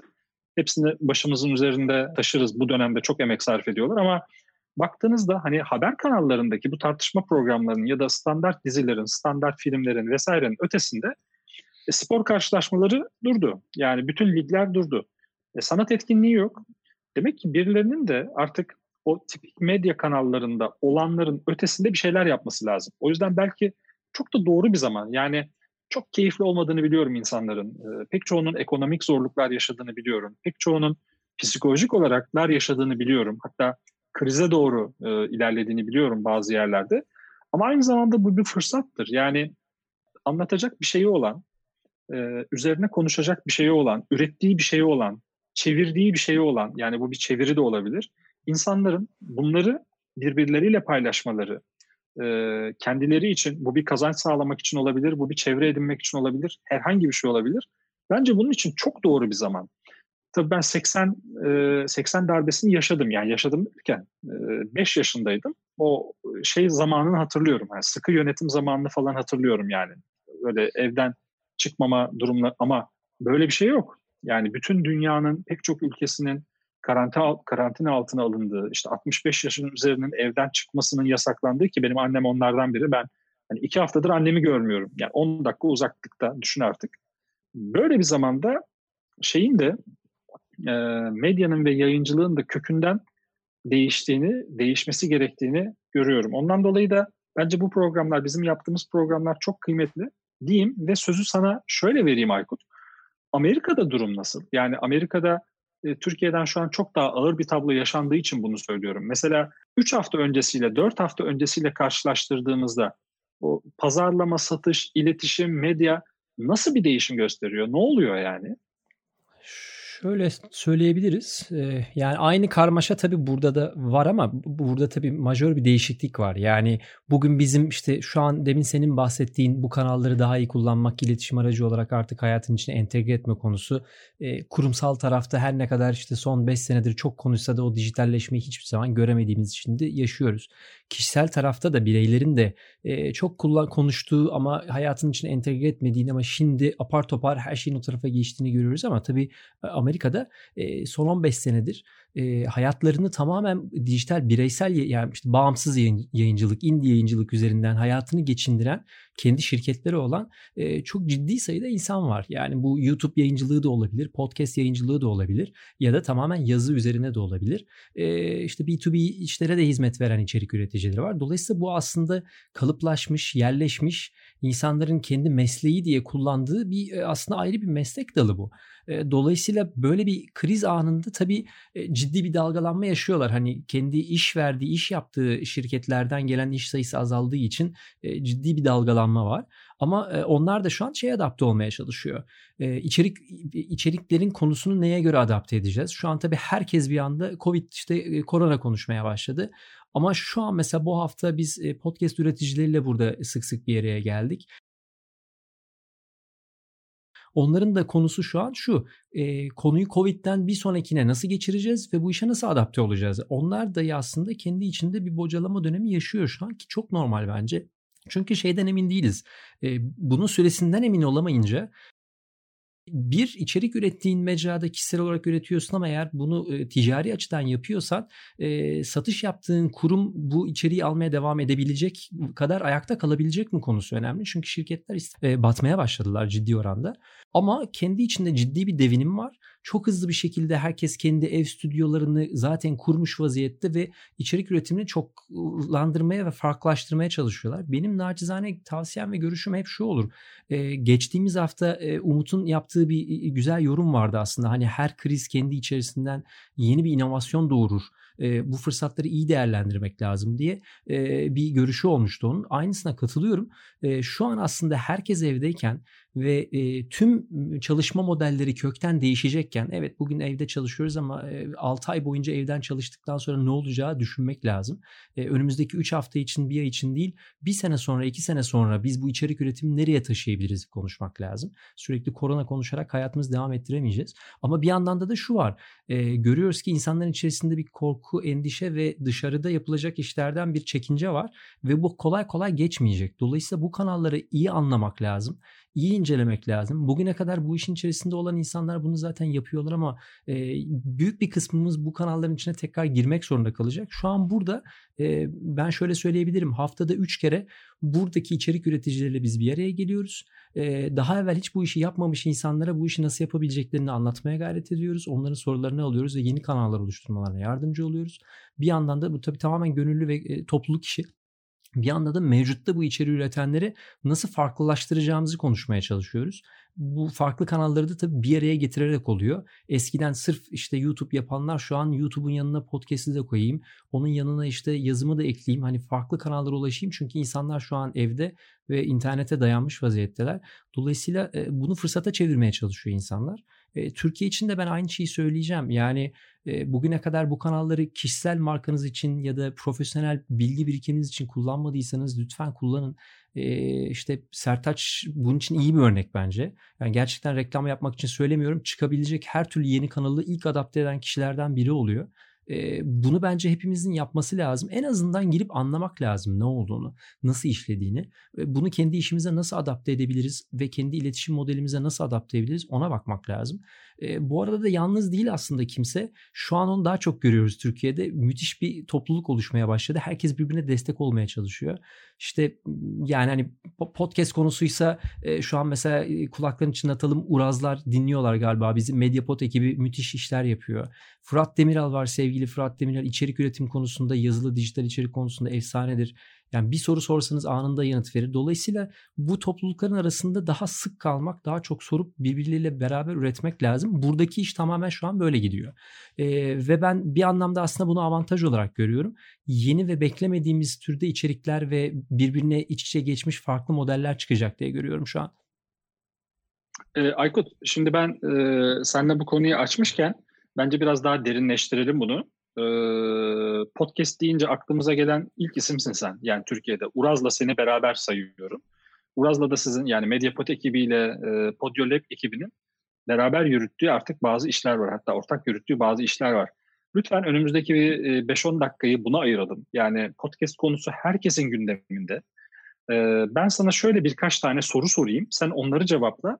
Ve ondan sonrasında da ben yorum olarak da oraya koyarım. Yayınımızda da söyleyebiliriz. İnsanlar bu tür bilgileri e, nereden alabilirler, kimden alabilirler? Çünkü sadece e, bizim podcastlerimizden ilham alıp, heyecan duyup podcast çekmeye başlayan kişiler var. E, ve ben bunların e, hepsini dinlemeye çalışıyorum. Hani tamamını dinleyemiyorum belki ama hani o Spotify'ın şey özelliği var. E, 15 saniye ileri alma özelliği var ya yani çok uzun podcastler çektiğimizde kendi podcastlerimizi bile öyle dinliyorum. Hani itiraf edeyim. ne konuştuğumuzu bildiğim için. Hiç iyi örnek olmadı bu. özellikle e, Umut konuşurken hiç yapmıyorum bunu. Ama sen konuşurken Aykut 15 saniye 15 saniye. Çok güzel. Çok güzel. Neyse Kendim podcast'te editör benim. Keseriz artık. Ala ala dinliyorum. Şimdi e, şimdi podcast e, konusu çok gündemde. Çünkü neden? Aslında sanıldığı kadar zor bir şey değil. Sanıldığı kadar kolay bir şey de değil. Yani e, sadece mikrofonun başına geçip konuşmak olmuyor. Dolayısıyla ben sana şöyle bir soru sorsam. E, ben bir üniversite öğrencisi olabilirim bu soruyu soran. Bir akademisyen olabilirim. E, bir beyaz yakalı çalışan olabilirim veya kendi işimi yapan bir danışman, freelancer olabilirim. Şu an itibariyle yani bu yayını dinledim ve heyecan duydum yarın da podcast yapmaya başlamak istiyorum. Podcast çekmeye başlamak istiyorum. Birinci adımım ne olmalı? Yani birinci adımım şu mu? Örnek veriyorum. Teknik olarak Benim hangi aletlere ihtiyacım var mıdır? Bunu nereden, nasıl paylaşırım mıdır? Önce konuya karar vermem midir? Yani içerik başlığım, içerik kategorim midir burada önemli olan? Önce hedef kitleme mi karar vermeliyim? Yoksa e, örnek veriyorum bunu tek başıma yaymam mümkün müdür? Yoksa bir e, Mediapod gibi podcast ağıyla beraber hareket etmem lazım mıdır diye düşünmem mi gerekir? İlk adım nedir? Yani ben hiç bilmiyorum bu işi. Hayatımda hiç podcast çekmedim. Öyle varsay beni. Ve bana bir yol çiz. Basit bir yol çiz abi. Tamam. Şöyle başlayalım Sertaç. Ee, her şeyde olduğu gibi bu bir ticari bir şey, kişisel bir şey olabilir. Her şeyde olduğu gibi iletişimini kuracağınız yani anlatacağımız konu neyse önce konuyu bulmak lazım. Bunu bulmak için de en kolay yol şu e, şu sorunun yanıtını bulmak lazım. Ben hangi konuda gerçekten iyiyim, bilgi sahibiyim? E, çünkü şöyle bir hata olabiliyor. E, mikrofon burada var. Bir telefonla hemen başlayabiliyorsun ama anlatacağın şey eğer karşılıklı bir buçuk saat boyunca e, çayını alıp da sohbet etmekse e, onu en fazla 10 kişi 20 kişiye dinletirsin. ikinci üçüncü sefere dinletemezsin. Dolayısıyla şuna bakmak lazım. Ben gerçekten hangi konuda bilgi sahibim ya da hangi konuda daha fazla bilgi edinmek istiyorum. İkisi de iyi bir strateji bence. E, bir önce ona karar vermek lazım. Yani ben dijital pazarlamada kendimi iyi hissediyorum ve daha da iyi olmak istiyorum. Dolayısıyla bu konuyu konuşmak istiyorum. E, bunu da niye söylüyorum? E, eğer gerçekten gönülden takip ettiğiniz, her gün kendinizi farklı kanallardan beslediğiniz bir konu seçmezseniz e, ikinci, üçüncü, dördüncü, beşinci programdan sonra bunu devam ettirmek çok zor. Çünkü kendiniz de hakim değilsiniz ve günlük devam eden bir hayat akışınız var. Dolayısıyla gerçekten hakim olduğunuz, takip ettiğiniz bir konu seçin. Bu bir. E, ikincisi e, bu konuyu seçtikten sonra bir şeyi karar vermek lazım. Ben ne kadar konuşacağım, hangi süreyle konuşacağım ve ne ne soracağım? Bunu kendi kendime mi yayınlayacağım? Tek kişi bir podcast yapabilirsiniz. Ya da birkaç konuğum olacak. Aynı bizim şu an yaptığımız gibi birkaç konuğum olacak. Konunun uzmanlarını çağırıp sorular soracağım. İkisi de ayrı bir strateji olabilir. Buna karar vermek lazım. Bundan bir sonra da kendinize ufak bir metin hazırlamak lazım. Yani bir giriş, gelişme ve sonuç bölümü hazırlamak lazım. Bir, bir stabilite oturmak lazım çünkü yayın içerisinde. Bir giriş merhaba kısmı, kendinizi anlatma kısmı. Arkasından sorularınızın ne olacağı, belli sabit sorular oluşması lazım içeride. Arkasından da bir çıkış konusunu hazırlamanız lazım. Aslında bir yayın akışı oluşturuyorsunuz. Bunu oluşturduktan sonra aslında işiniz çok kolay. Bütün iş bu. E, bunu yaptıktan sonra da o gün hangi konuyu konuşacaksınız? Diyelim ki bugün işte e, koronanın e, dijital pazarlamaya etkilerini konuşacaksak bu konudaki uzman kişi kimdir? E, diyelim ki işte Sertaç'ı çağıracak ve Umut'u çağıracak. Davet edip kayıt yapmaya başlarsınız. Geri kalan her şey teknik ve çok kolaylaştıran çözümler var. Önce bunu bulmanız lazım. Sonrasında telefonunuzla, MacBook'unuzla, normal bir bilgisayarınızla, iPad'inizle hepsiyle yapabiliyoruz ve bunun içinde teknik kaynak ve imkan var. Ee, ilerledikçe de şu önemli, düzenli olarak yapabilmek önemli bunu. Ee, tekrar söylüyorum makine gerçekten önemli değil. Türkiye'de her zaman ilk adım şu oluyor. Gideyim en iyi mikrofon alayım, en iyi sistem alayım, benim böyle bir param var ya da yok herkes ona takılıyor. Ama asıl önemli olan şey içerik e, en kötü sesle bile iyi bir içeriğiniz varsa sesi düzeltirsiniz ama içeriği düzeltemezsiniz. Önce buna karar versinler. E, Diyorsun ki tost da, makinesiyle bile çekilir gerekirse. Gerçekten öyle. Gerçekten öyle. E, ben şeyi hiç e, bizim yayınlardan çıkarmıyorum. İlk Emre ile başladığımız bu Ha Geldi Ha Geleceğin ilk yayınlarında arkada kuş sesi var. Macbook'la çektik. E, iki gün önce e, sevgili Urazlar'ın e, podcast e, buluşmasında bir post, e, bir görsel paylaştım. E, Amerika'nın en önemli podcast yayıncılarından biri Ira Glass e, de, geçen gün kayıt yaparken evinden çalıştığı için e, evin içinde bir fotoğraf paylaştı. Bildiğiniz dolabın içine girmiş kıyafetlerin arasında arasına. Çünkü yankı yapmıyor içerisi. Bildiğiniz dolabın kapağını açmış. içeri gömleklerin arasına oturmuş. Ayakları çıplak. Bu arada yani her programı 2-3 milyon dinleniyor. Amerika'nın en önemli podcast yayıncılarından biri. E, bunu da Twitter'da paylaşmış. O yüzden hani basit çözümlerle iş yapmak kolay. E, tost makinesi sesinizi almıyorsa bile bir telefon alıyor. Hiç problem yok. Ama içerik önemli. Sonuçta dinleteceksiniz yani. Ve şey çok önemli. E, kritik aşama 8 yayındır. İlk 8 yayını yapabildiyseniz 9, 10, 11, 12 gidiyor. İlk 8 yayını yapamadıysanız sonra sıkılıp bırakıyorsunuz işi. E, çünkü yayını yaptıktan sonra da bunun arkasında durmak lazım. E, ama içeriği bir yaparlarsa var, kolay. Sen, sen yine devam et ama bir de şöyle arkadaşlar var. İlk podcast yayını yaptıktan sonra bir sene ara veren arkadaşlar var. Onlar için ne söyleyebilirsin? E, ki o arkadaşları ben tanıyorum. Aykut, Bazıları yanımızda. Görüşüm e, Umut Ekmekçi ve Sertaş Doğanay e, yaklaşık bir sene ara vermişlerdi ilk bölümden sonra. Onları hangi kategoriye koyuyoruz? Şimdi o, o arkadaşları deneysel kategoriye koyuyoruz. terzi kendi söküğünü dikemez kategorisinden yarışmaya girip birincilik alanlar. yani imamın dediğini yap, yaptığını yapma diyorsun. aynen, aynen. Ya şöyle bir durum oldu tabii. E, senin senin televizyonun girdi işin içine. Umut'un Almanya'daki bir sürü projeleri girdi işin içine.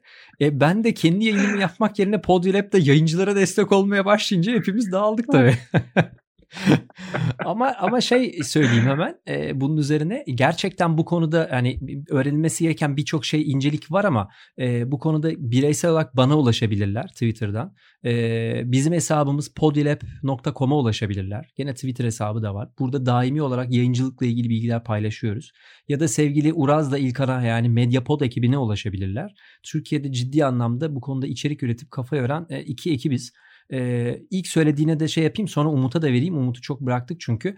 Ee, hani Türkiye'de ilk başlayan e, podcast konusunu ilk konuşan biz değiliz. Bundan 14 sene önce sevgili e, Serdar Kuzuloğlu Türkiye'nin ilk hatta neredeyse dünyada Amerika'dan sonra ilk yapılan podcast'i e, üreten kişi. Hatta onun içerikleri bile vardır. E, dolayısıyla onun da şeyini vermek lazım. E, yerini e, saygısını gösterelim. Ama son dönemde sistematik olarak bu işi profesyonel olarak gazetecilerinden özellikle tutun da bireysel olarak insanların nasıl yapacağı konusunda destek olmaya çalışıyoruz ve bu işi arttırmaya çalışıyoruz. Çok teşekkürler. Serdar Kuzuloğlu'nu almışken sevdiğimiz arkadaşımızdır. Zaten aynı ajansın konuşmacısıyız. Onun yeni medya uygulamaları yani yeni yayıncılık uygulamaları konusunda zaten çok önce olduğunu her yerde söylüyoruz. Söylemek de lazım.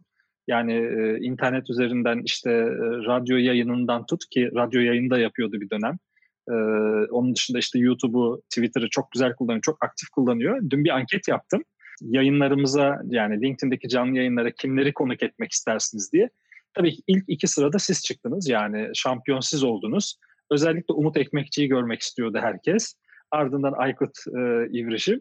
E, ama e, Serdar Kuzuloğlu e, en tepede çıktı. İnşallah bir yayında da kendisi kendisi e, vakit ayırırsa onu konuk etmeyi çok isterim üzerine konuşacak çok şeyimiz var.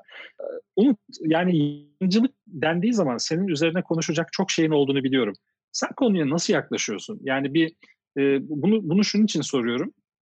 Sen zaten e, LinkedIn'de bir yayıncısın. Yani her gün düzenli olarak bir şeyler paylaşıyorsun ve pek çok insan senden ilham alıyor. Pek çok insan senden bilgi alıyor. Paylaştıkların doğrultusunda da e, kendisine bazen bir yol çizebiliyor veya onların yönünü değiştirebiliyorsun. Senin bu konuya bakış açınla ilgili birazcık senden bilgi alalım mı? Sertaç aslında benim e, LinkedIn'de paylaşım yapmaya başlamam yani aktif olarak içerik paylaşmaya başlamam bundan yaklaşık herhalde bir buçuk sene öncesi oldu. Yani bizim seninle tanışmamız da bir buçuk sene öncesi. E, aynı zamanlarda hatta bir paylaşımım üzerine hatırlarsan sen beni aramıştın. Onun üzerine buluştuk, sohbet ettik ve onunla, o günden sonra devam ettik. Şimdi o noktaya nasıl geldim aslında? Ben işte 2001'den bu yana akademinin içindeyim. E, asistanlıkla başladım araştırma görevi diye. Sonra öğretim üyeliğine doğru ilerledi. Bütün bu süreçlerde tabii ki yüzlerce, binlerce öğrencim oldu ama erişebildiğiniz e, kişi sayısı e, belli bir sınıfla, işte o dönemki öğrencilerle sınırlı. Sonra içimden şunu dedim ya e, işte bir yandan kitaplar yazıyoruz, makaleler yazmaya çalışıyoruz vesaire ama bilgi, e, güncel bilginin daha fazla kişiye erişmesi lazım işte yaptığımız bilimsel yayınlar belki çok e, bilim diliyle oluyor ama ortalama bir okuyucunun rahatlıkla anlayabileceği şekilde olmuyor ama onlar için de çok önemli. E, o zaman ben ne yaparım da bilimi daha sempatik bir dille, daha kolay takip edilebilir bir dille paylaşabilirim. Biraz buna kafa yormaya başladım. Bilimi ve araştırmayı.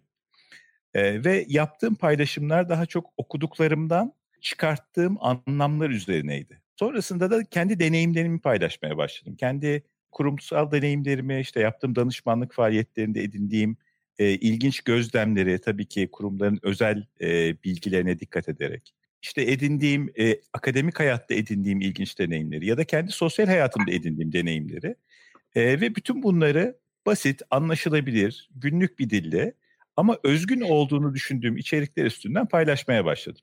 E, sonrasında bu mesele benim düşündüğümün çok daha ötesine geçmeye başladı. Çünkü beni asıl besleyen oradaki bilgiyi üretmek değil, e, ürettiğim bilginin üzerine gelen yorumların olduğunu fark ettim. Çünkü normal koşullarda biliyorsunuz bizim sınıf ortamlarında da çok istediğimiz bir şeydir. Hani tek başımıza konuşmacı olmak istemeyiz.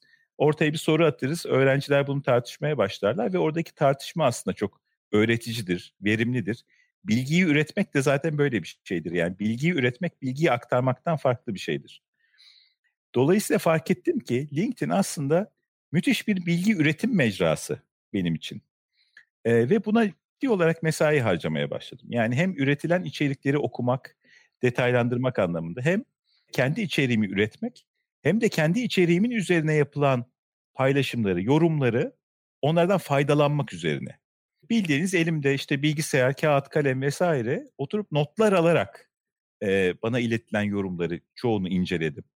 E, oradan önerilen kaynakları okudum. E, sonra devamında e, takibini yapmaya çalıştım. E, her yoruma maalesef cevap yazamıyorum ama e, çoğunlukla en azından hiçbir şey yapamazsam teşekkür etmeye çalışıyorum. E, dolayısıyla oradaki etkileşim benim için çok besleyici oldu. Sonrasında şunu fark ettim. E, ben geleneksel medyadan uzun zamandır uzak yaşayan birisiyim. Yani televizyon e, işte oğlumla beraber seyrettiğimiz belli saatler var. Oradan takip ediyorum. E, gazeteleri internetten ama kısıtlı bir zamanda okuyorum. Ya da araştırmalar için içerik analizi yaparken okuyorum. E, ama şunu fark ettim ki e, LinkedIn'deki belli bir e, kitlenin içerik üreten, özgün içerik üreten, e, diyelim ki 40 kişilik bir kitlenin yapmış olduğu paylaşımlar beni herhangi bir medya kanalındaki e, yayından ya da içerikten çok daha fazla besliyor. E, ve bunu görmek benim için çok faydalı oldu. Yani e, hiç o ana kadar haberim olmayan, bilgim olmayan kitapları okumaya başladım. Çok ilginç e, yazarlar, çok ilginç anekdotlar, tarihsel e, meseleler, bütün bunları tartışabileceğim çok interaktif bir ortam oldu. Dolayısıyla e, içerik üretmenin kişiyi ne kadar zenginleştirdiğini ben aslında son bir buçuk senedir e, aktif olarak yaşadım. E, bu süreçte de şöyle bir şey gözlemliyorum aslında. Şimdi hepimizin tabii ki hayatlık gündemi korona ve haklı olarak e, korona konusunda işte teknik detayları tartışıyoruz, hayatımızı etkilerini tartışıyoruz, psikolojik etkisini tartışıyoruz bizlere. Çok normaldir bu. Ama bir yandan da hayat farklı boyutlarıyla da akmaya devam etmek zorunda ve biz buna uyum sağlamak zorundayız. Çünkü bu krizin ne kadar devam edeceğini bilmiyoruz. Ne kadar evde kal e, mottosunun devam edeceğini bilmiyoruz. Ama biliyoruz ki önümüzdeki e, uzunca bir süreç büyük ihtimalle bunun tedirginliğini yaşayacağız. Yapacağımız o kalabalık etkinlikleri büyük ihtimalle önümüzdeki dönemde yapamayacağız. Dolayısıyla e, hayat devam edecek. Hayat sadece koronadan da ibaret olmayacak. Hayatın aynı zamanda sanat gibi bir boyutu var. Her ne kadar şu an sanat faaliyetlerine katılamıyor da olsak. Ama sanatsal üretim bir yandan devam ediyor. Ben biliyorum ki şu an sanatçılar e, bu kaosun da birazcık e, etkisiyle beraber, belki bundan da beslenerek, izole olmanın getirdiği dinginlikle belki daha da fazla üretiyorlar. Yazarlar daha fazla yazıyorlar.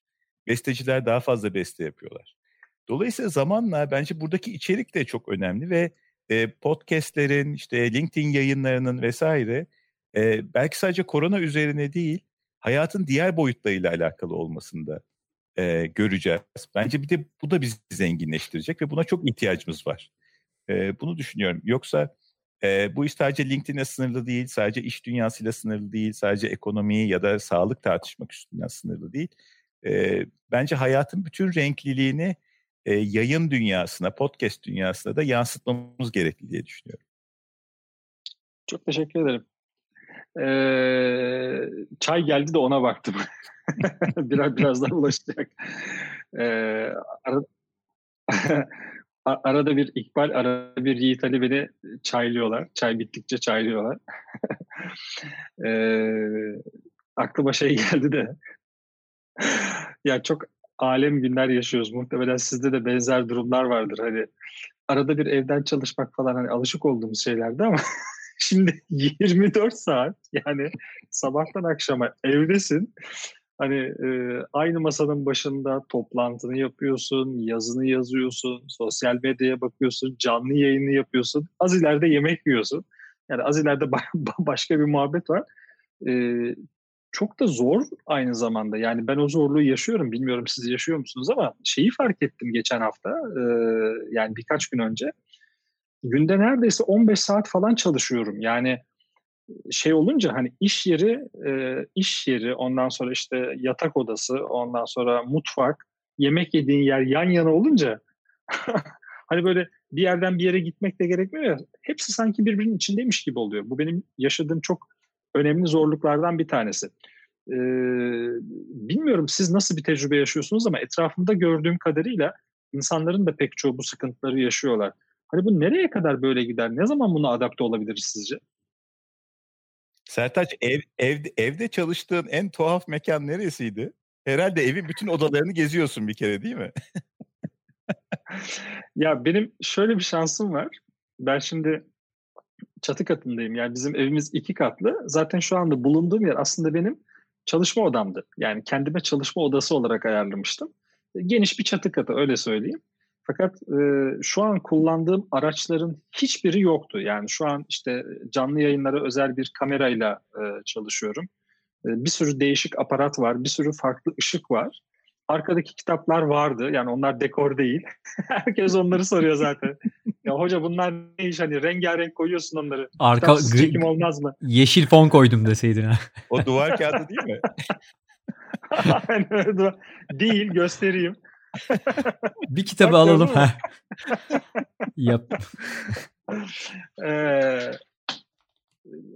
dolayısıyla ben hani birazcık şeyim e, rahatım ama şeyim değişti. Yani e, bütün düzenim değişti. İşte e, oturduğum yer her ne kadar değişmemiş olsa da işte e, bir şeyleri bir yere alıp bir yerden bir şeyleri bağlamak, ondan sonra değişik bir sürü yayın aracıyla uğraşmak. Bu arada başka bir şey daha yaşıyorum. Başka bir deneyim daha yaşıyorum. Normalde hiç yapmadığım kadar telefon konuşması yapıyorum. Yani bizzat telefonla görüşüyorum. Eskiden bu kadar değildi yani bir şekilde yazışıyorduk, çizişiyorduk ama artık aklına herhangi bir şey gelen biri arıyor. Hani bir yandan aslında hoşuma da gidiyor ama bir yandan da yoruyor. Yani sürekli konuşmak günde böyle 45 dakika, bir saat konuşmak bazı insanı yorabiliyor. WhatsApp hayatımıza girdikten sonra zaten telefon konuşmalarımız çok azalmıştı. Hatta şöyle bir anekdot aktardım geçen de genç arkadaşlara. İşte ben ilaç sektöründe çalışırken, e, ürün müdürüyken bizim işte fikir lideri tabir ettiğimiz değerli hocalarımız vardı. Kanaat önderi hocalarımız vardı. Onlarla beraber böyle bazı işte kongreleri vesaireleri yürütürken bundan 10 sene öncesinden bahsediyorum. Daha ortada WhatsApp yok yani. Ee, bizim şöyle bir şansımız yoktu. Yani hocaya SMS yani mesaj atmak gibi bir şansımız yoktu. Bu böyle saygısızlık addedilirdi. Yani e, bir iki defa yapmaya yeltenmiştik şey demişlerdi. Ya evladım hani yani niye aramıyorsun canım yani o, o kadar da mı koptuk? Yani insan bir telefonla arar. Yani ben mesajlara mı bakacağım demişlerdi. Şimdi ise tam tersi insanlarda şöyle bir davranış şekli görüyorum. Biri birini telefonla aradığı zaman ya bir insan önce bir WhatsApp'tan bir mesaj atar ya. Yani bir at bakalım hani müsaitse ara, müsait değilse ara. Tam tersine döndü hikaye. O yüzden de çok alışık olmadığım bir şey biraz da zorlanıyorum. Yani samimi olmam gerekirse zorlanıyorum. Bir de tabii özellikle işte son 3-4 gündür LinkedIn Live, LinkedIn'in canlı yayın özelliği hayatıma girince ben aslında günde çift mesai yapıyorum. Yani bir gündüz mesaim var benim. Bir de akşam saat 9 itibariyle 12'ye kadar süren bir başka mesaim var. Mesai olarak görmüyorum tabii. Yani LinkedIn üzerinde böyle bir imkana sahip olmak benim herhalde son yıllarda sahip olduğum en büyük imkanlardan biri. Mesela şu an yaklaşık ne kadar? Yaklaşık bir buçuk saati e, aştık. Tahmin ediyorum 2000'in üzerinde kişi izledi. Hala da izleyen bu arada hala da izleyen 80 kişi var yani şu an canlı olarak izleyen. İşte YouTube'dan e, halen takip eden 9 kişi var mesela. Facebook'tan halen şu an izleyen 5 kişi var. İlginçtir. E, ondan dolayı da hiç şikayetçi değilim ama bir yandan da çok yoruluyorum beyler. Yani e, sizin durumunuz nedir merak ediyorum yani. Ya ben evdeki farklı farklı birçok mekan denedim. Şimdi bu süreç aynı zamanda bizim e, mekanla kurduğumuz ilişkiyi de çok belirliyor. Çok çok ilginç. Yani oğlumun odasından yayın yaptım. Mutfaktan yaptım. Kendi yatak odamdan yaptım.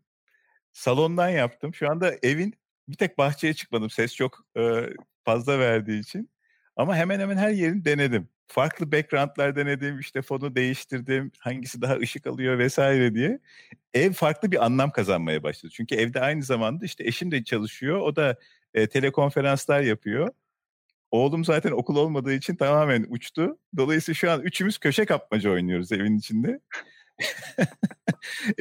yani en konforlu yer kime denk gelecek, hangi saate gelecek? Yavaş yavaş eve kullanım saatleri yazacağız yani. İşte salonun şu köşesi saat 19-22 arası ben falan diye.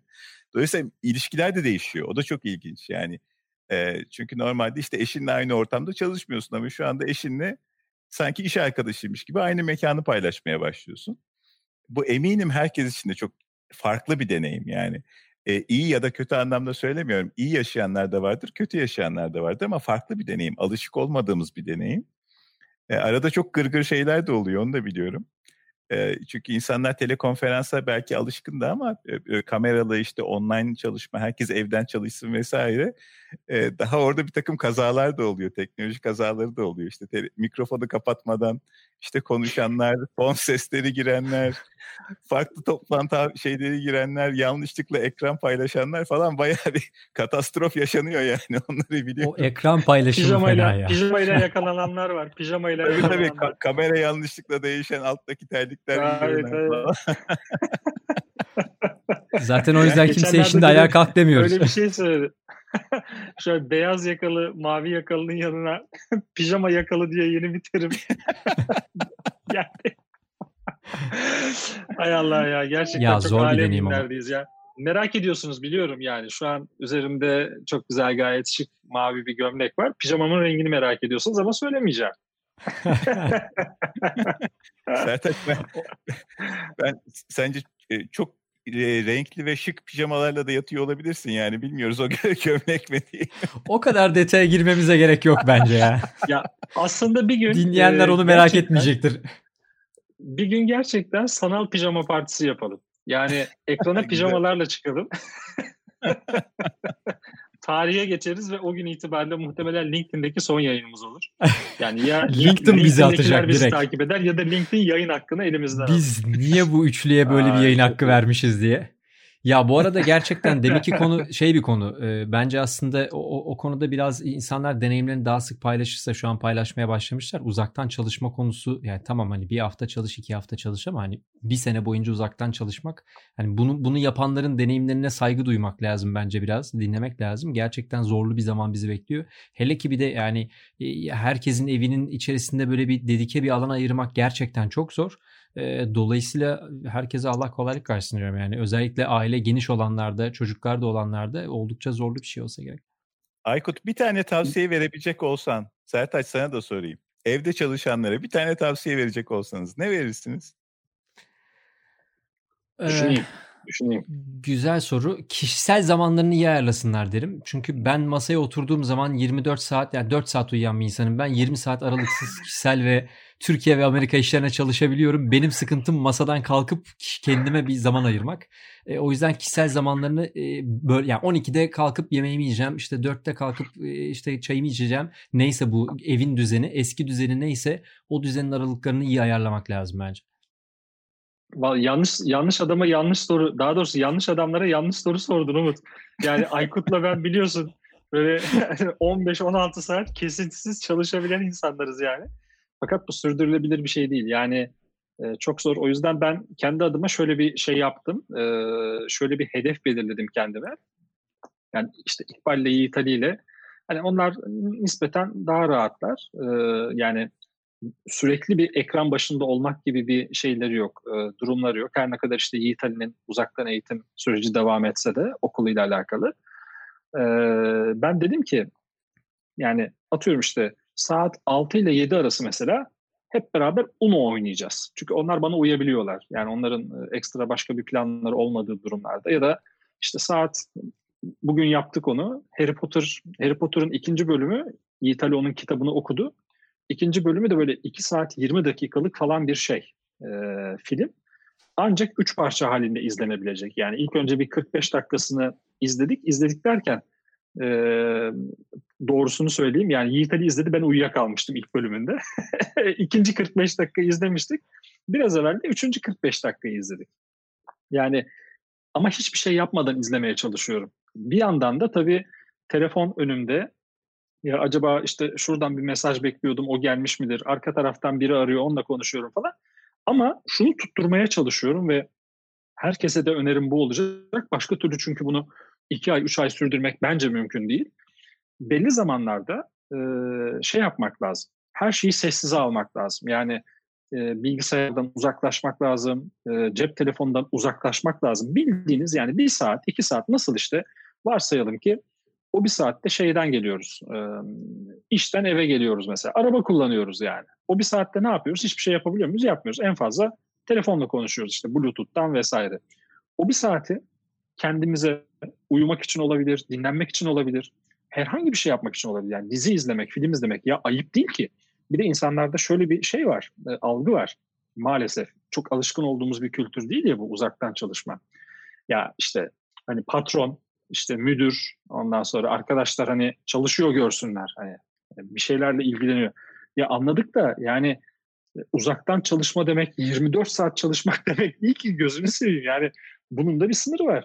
Çünkü hayat devam ediyor. Yani hayat devam ediyor derken Netflix'teki e, filmler yayından kaldırılmadı. Netflix'teki diziler yayından kaldırılmadı. Kabul. Yani konsere gidemiyoruz. Kabul. İşte tiyatroya gidemiyoruz. Kabul. Sinemaya gidemiyoruz ama e, iyi hissetmekle ilgili de bir ihtiyacımız var. Yani sağlık dediğimiz şey bir bütün çünkü. Sadece beden sağlığı yetmiyor. Ruh sağlığının da bununla beraber gelmesi gerekiyor ki günde 8 saatten 9 saatten fazla aktif çalışan insanların beden sağlığı da kalmıyor. Bir sürü insanda değişik değişik şeyler çıkmaya başladı şimdi. Yani normal şartlarda biz e, günde atıyorum işte 2000 adım, 3 3000 adım, kimileri 10 bin adım atan insanlardı. Şimdi artık evin içinde kaç tane adım atabilirsin yani? yani iki oda arasında kaç tane adım atabilirsin? O yüzden de bir sürü hastalığın baş göstermesi de söz konusu. Benim önerim, kendim yapmaya çalışacağım şey en azından, e, günün belli saatlerinde, özellikle mesai saatleri sonrasında elimden geldiği kadar bakmayacağım, bakmamaya çalışacağım. Ne kadar uygulayabileceğimi zaman gösterir ama benim tek önerim ne dersen Umut, benim tek önerim bu olur. Başka türlü bizim bunu sürdürme şansımız yok. Yani şöyle şöyle şeyler karşımıza çıkar. Bir, e, fiziksel hastalıklar. iki psikolojik hastalıklar çıkar. Bu dönemde kimse bize bakmaz. yani psikolojik hastalığı kimse hastalıktan saymaz. Ya bir git Allah aşkına burada bir sürü koronayla şununla bununla uğraşıyorken bir de senin derdinle uğraşmayalım der. Şaka yapıyorum tabii ki. O da ayrı bir dal. Yani o alanda çalışan e, psikiyatrist arkadaşlar ve psikolog arkadaşlar var. Yani şaka yolda söylüyorum bunu. E, artı e, ikili ilişkiler çatırdar. Yani aynı evin içerisinde gün boyu beraber yaşayıp da görüşemeyen, konuşamayan, işte karşılıklı oturup yemek yiyemeyen, çay kahve içemeyen, ne bileyim e, televizyonda bir film izleyemeyen, yan yana koltuklarda oturup insanlar olmazsak bence bizim e, standart hayatımızda da ciddi sıkıntılar çıkar. Yani ben dikkat edilmesi gerektiğini düşünüyorum. Elimizden geldiği kadar bunu becermenin de yolunu bulmamız gerektiğini düşünüyorum. Öyle cevap vereyim sana. Peki ben de kendi önerilerimi söyleyeyim mi? Tabii. Şimdi eğer yayın yapıyorsanız önerim şudur. Kapıları kilitleyin. en kritik şey arkadaşlar. Kapıyı kilitleyin tabii tabii. Yani ben bir kere e, kapıyı açık bıraktım. Büyük bir iyi niyetle ve, ve büyük bir deneyimsizlikle. Sonra oğlumdan rica ettim. Oğlum dedim ben şimdi e, görüntülü bir toplantı yapacağım. Ses de istemiyorum. Beni sakın rahatsız etme. İşte odanda şunları şunları çalış, şunları oku, şunu seyredebilirsin falan diye. Sonra arkadaşı gelmiş. Okul arkadaşı. Bir, bir süredir de görüştürmüyoruz tabii çocukları da izole ettik. Ondan sonra Şimdi çocuk olduğu için tabii ki onlar şey yapmış bir şekilde sızmış eve. Sonra ikisi beraber evin içinde saklanmaç oynamaya başlamışlar. Şimdi ben bir yandan görüntülü olarak yayın yapıyorum. Arkamda da saklanan iki tane bıdık birbirlerini kovalıyorlar, saklanıyorlar, kalkamıyorsun falan. Kabus. Dolayısıyla şimdi birinci şey odayı kitle. İkincisi eğer evden çalışıyorsanız benim e, önerim taktiğim. Ben son bir buçuk senedir evden çalışıyorum bu arada. Çok da mutlu çalışıyorum işin doğrusu. Zorlandım ama e, yine de disipline oturttum. Yapmanız gereken bence önerim e, aile olarak sabahtan plan yapın. Yani bu çok en kritik şey bu ve bu plana tabii ki uyun. Çünkü ailede herkesin ayrı bir ihtiyaçları var. Yani alışverişe gidilmesi de bir ihtiyaç. Hep beraber yemek yemek de ihtiyaç. Beraber işte kısa bir yürüyüş yapmak da ihtiyaç belki dışarı çıkabiliyorsan. Ee, ya da evde sosyal bir zaman geçirmek, işte belki bir film seyretmek de bir ihtiyaç. Ee, çalışmak, ders çalışmak, işte e, araştırma yapmak bunlar da ihtiyaç. Dolayısıyla herkes baştan ihtiyaçlarını ortaya koyarsa ve onu saatlere bölerse biraz daha iyi gidiyor. Ama tabii ki her şey bu kadar idealize gitmiyor. Yani statik bir plan yapmayın. O plan gün içinde 40 defa değişiyor. Çünkü işte hayaller Roma ama işte gerçekler tarla başı hali olabiliyor. Dolayısıyla ilk başta farklı bir şey hayal ediyorsunuz ama realite farklı oluyor. Ee, üçüncü önerim de çok kısa bir öneri. O da e, bütün bu korona krizini nasıl yöneteceğimizle alakalı. Yani sağlığımız dışında. E, çünkü işin finansal boyutu da var, işte sosyolojik, psikolojik boyutları da var. E, benim önerim şu, küçülün. Küçülün. Yani mümkün olduğu kadar hayatınızı sadeleştirin. Hayatınızdaki istemediğiniz yüklerden, finansal yüklerden mümkün olduğu kadar e, kısıtlayın onları, onlardan kurtulun. E, mümkün olduğu kadar hayatınızı mütevazi hale getirin. Lükslerinizden arının. E, mütevazi, keyifli, sade, kendinize yetebilen hale gelmeye çalışın. E, elimden geldiğince ben bunu yapmaya çalışıyorum. Yıllardır bunu yapmaya çalışıyorum ve her sene biraz daha küçültmeye çalışıyorum. Yani hayallerimi büyütüyorum belki ama e, hayatımdaki gereksiz yükleri atıp mümkün olduğu kadar azaltmaya ve sadeleşmeye çalışıyorum. Ne kadar sadeleşirsem, ne kadar e, bağlarım ve yüklerim azalırsa aslında o kadar e, bu süreci e, yönetebileceğimi fark ettim. Bu tür kriz dönemlerini ya da değişim süreçlerini. Benim de herkese önerim aslında o. Herkes şapkasını önüne koysun. Hayatımda yaptığım gereksiz şeyler ne? Gereksiz finansal yüklerim ne? E, neleri azaltabilirim? Tabii ki en temel ihtiyaçlarımızı karşılamaya çalışarak. E, bu hale getirirsek üstümüzdeki stres azalmaya başlıyor. Ben de ben de ben de bütün bunlara bütün bunlara katılıyorum. Terapi gibi geldim vallahi Umut ya. Bak başta patlatmıştı ama şu an hemen toparladı. toparlıyor toparlıyor. Günah çıkarıyor şimdi.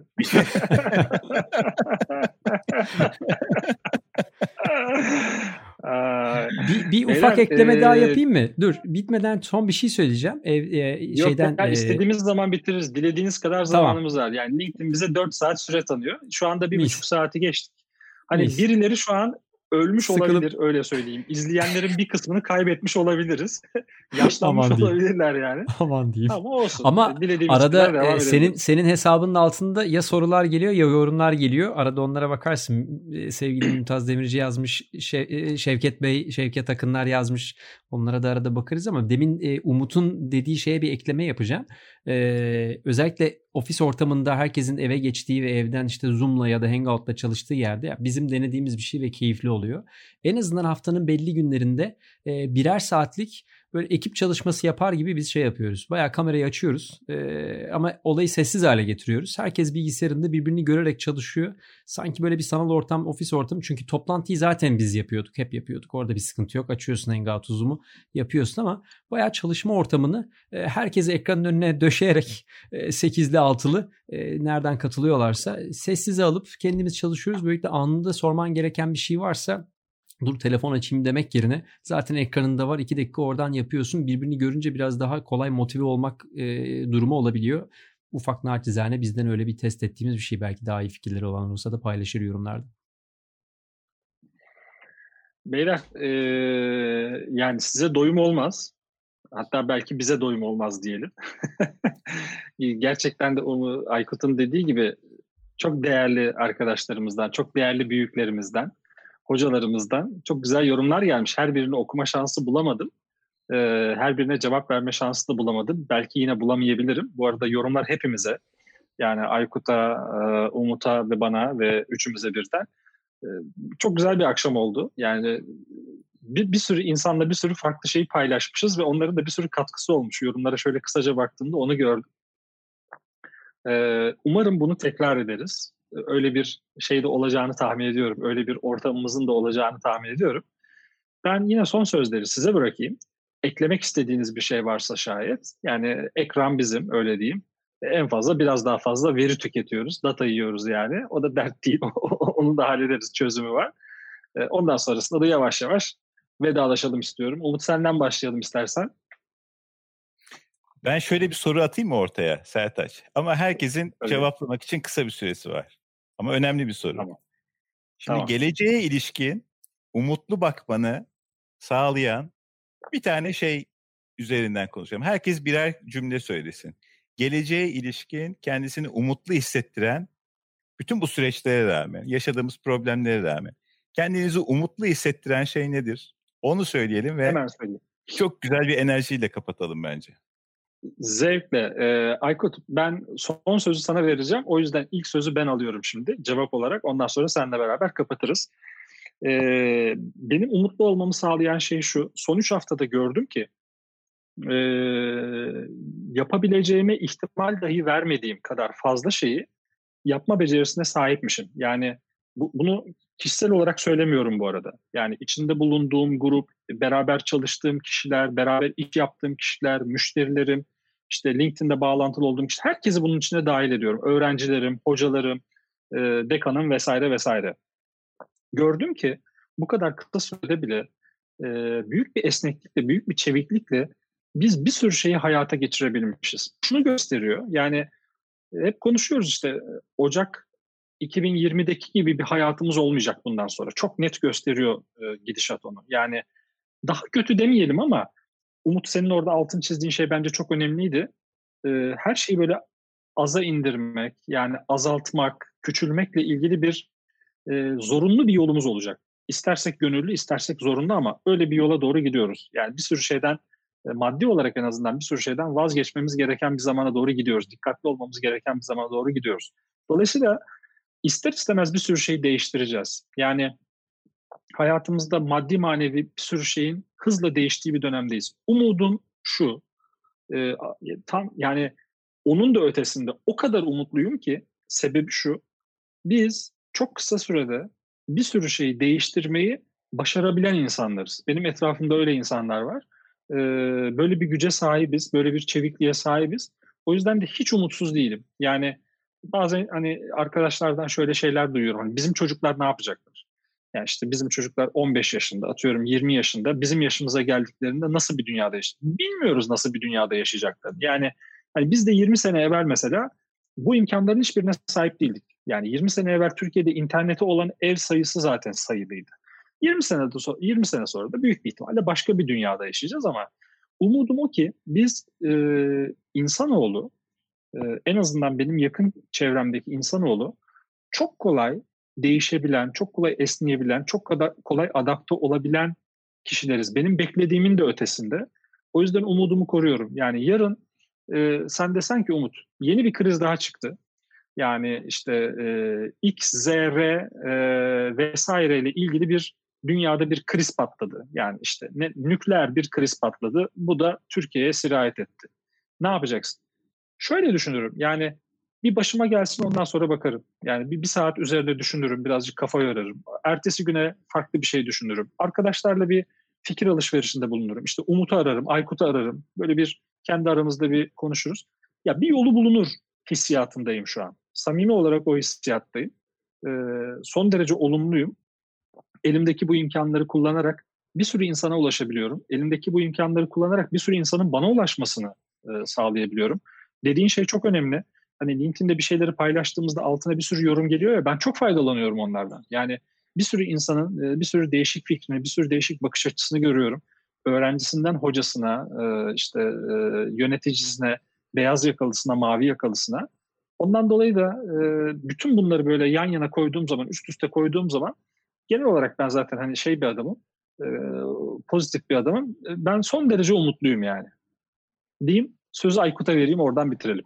Süper. Üç tane umutlu insan yan yana gelince işler daha güzel oluyor. Ya ben ben de aynı şekilde düşünüyorum. Ee, benim açımdan şu çok kıymetli.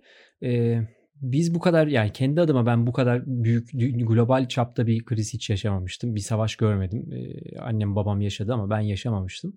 Ee, inşallah da bundan sonra da böyle bir şey görmeyiz ama insanların ve ülkelerin politika dışında bir an evvel birbirlerine bağlanabildiği, çözüm üretebilmeye başladığını görmek gerçekten muazzam bir şey. Hiç kimsenin hiç kimseye ekstra bir açıklama yapmak zorunda kalmadan çok hızlı bir şekilde hiç tanımadığı insanlarla bir araya geldiği, tabi bunun için dijital kanalları da muazzam şekilde kullanıyorlar. Büyük bir fırsat bizim için. farklı ülkelerdeki insanların bir araya gelip bilgi birikim paylaştığı ve başka birine hiç tanımadığı birine yardımcı olabilmek için e, imkanlarını kullandığını görebilmek işte bu 3D print bir yüz koruma maskesi de olabilir. doktorların kendi arasındaki araştırmacının kendi arasındaki araştırmanın paylaşıp daha iyi bir şey çıkarmak, bir ilaç bulmak derdi de olabilir. bunu görmek müthiş bir şey. son günlerde o politikada tüm dünyada gördüğümüz gerginliğin ötesinde insanların içinde bütün bu korkuya rağmen çok güzel bir umut var ve bu umut aslında hiç hiç kaybolmuyor aslında. İçeride var ama biz onu biraz unutuyoruz galiba. Dolayısıyla bunun tekrar yeşerdiğini görmek güzel bir şey. Bence bu kriz geçtikten sonra daha fazla yayılacak insanlara ve birlikte bir şey üretebilmenin tadını alan insanların bir daha geri dönebileceğini düşünmüyorum. Tabii ki bu sırada çok acı, acı şeyler yaşıyoruz, üzücü şeyler yaşıyoruz. Ama bir yandan da tabii bu pozitif şeylere bakmak lazım. İnsanın içindeki bu enerjiye odaklanmak lazım. Ben çok pozitif bir insanım genelde. ve birlikte bir şey üretmeye ve birlikte bir şey öğrenmeye çok inanan ve çok keyif alan bir insanım. Onu daha fazla insanda gördükçe şu an acayip mutlu oluyorum tabii. Keşke sebep böyle kötü olmasaydı bu arada. Bunu durduk yere de yapabiliyor olsak. Kendi içimizden hiç tanımadığımız bir insana gidebilsek. İşte LinkedIn'da şimdi bakıyorum birçok yorum geliyor. Birçok insanı hiç tanımıyorum. E, belki Umut'un, belki Sertaç'ın, belki hiçbiri bizi tanımıyordu. Şu an oldu. E, onları okudukça insanın içine başka bir enerji geliyor. Yeni bir iletişim kuruyorsun. Yeni bir şey öğreniyorsun.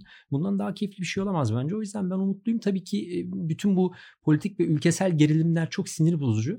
E, ama onların da bu tarz katastrofik olaylardan sonra değişeceğini, insanların aksiyonlarının değişeceğini düşünüyorum. O yüzden ben çok e, şeyim bu konuları bir atlattıktan sonra daha güzel günler göreceğimizi düşünüyorum. Bana Süper, umut veren böyle... taraf aslında şu. Dur daha cevap hakkımı kullanmadım kendi soruma. Aa, ya, tabii, ya, ya. Tabii tabii. Vay nasıl çakal biliyor musun? Bak cevap vermek istediği soruyu sordu Aykut. Görüyorsun değil mi? tabii ki, tabii ki. Hayır bekledim belki yayıncıdan gelir soru diye ama gelmeyince ne yap? Şimdi bana, bana, umut, bana umut veren şey aslında iki şey söyleyeceğim. Madem kendi sorum o hakkı kullanayım. Bir tanesi şu birbirimizi ne kadar sevdiğimizi fark ettik. Yani birbirimizle aynı fiziksel ortamda olmayı, işte dokunmayı ne kadar sevdiğimizi fark ettik. Ne kadar özlediğimizi fark ediyoruz. Bence bu güzel bir şey. Ee, yani tabii ki online uzaktan birçok şey yapıyoruz ama bu yerini tutmuyor bir şekilde. Hele de bizim gibi Akdeniz toplumlardaysanız biz yine dokunmayı seviyoruz vesaire. İnşallah her şey normale döndükten sonra e, yine fiziksel ortamlarda buluşacağız. Şu anda evde kal. Ee, ikinci konu da şu. E, bütün bu kriz dönemlerinde hatta özellikle kriz dönemlerinde yaratıcılık tavan yapıyor e, hayatta kalmak için yaratıcı oluyoruz. Birbirimize destek olmak için yaratıcı oluyoruz. Biraz gülebilmek için yaratıcı oluyoruz. İşin biraz gırgırını yapmak için yaratıcı oluyoruz. Birbirimize iletişim kurmak için yaratıcı oluyoruz. Dolayısıyla ben o yaratıcı çözüm bulma çabalarından büyük keyif alıyorum ve bence o yaratıcı zeka zaten e, bize hayatta tutacak şey. O bize enerji verecek ve aynı zamanda fiziksel olarak hayatta kalmamızı sağlayacak olan şey de şu, o. E, şu an bilim, teknoloji her zaman olduğundan çok daha fazla konuşuluyor.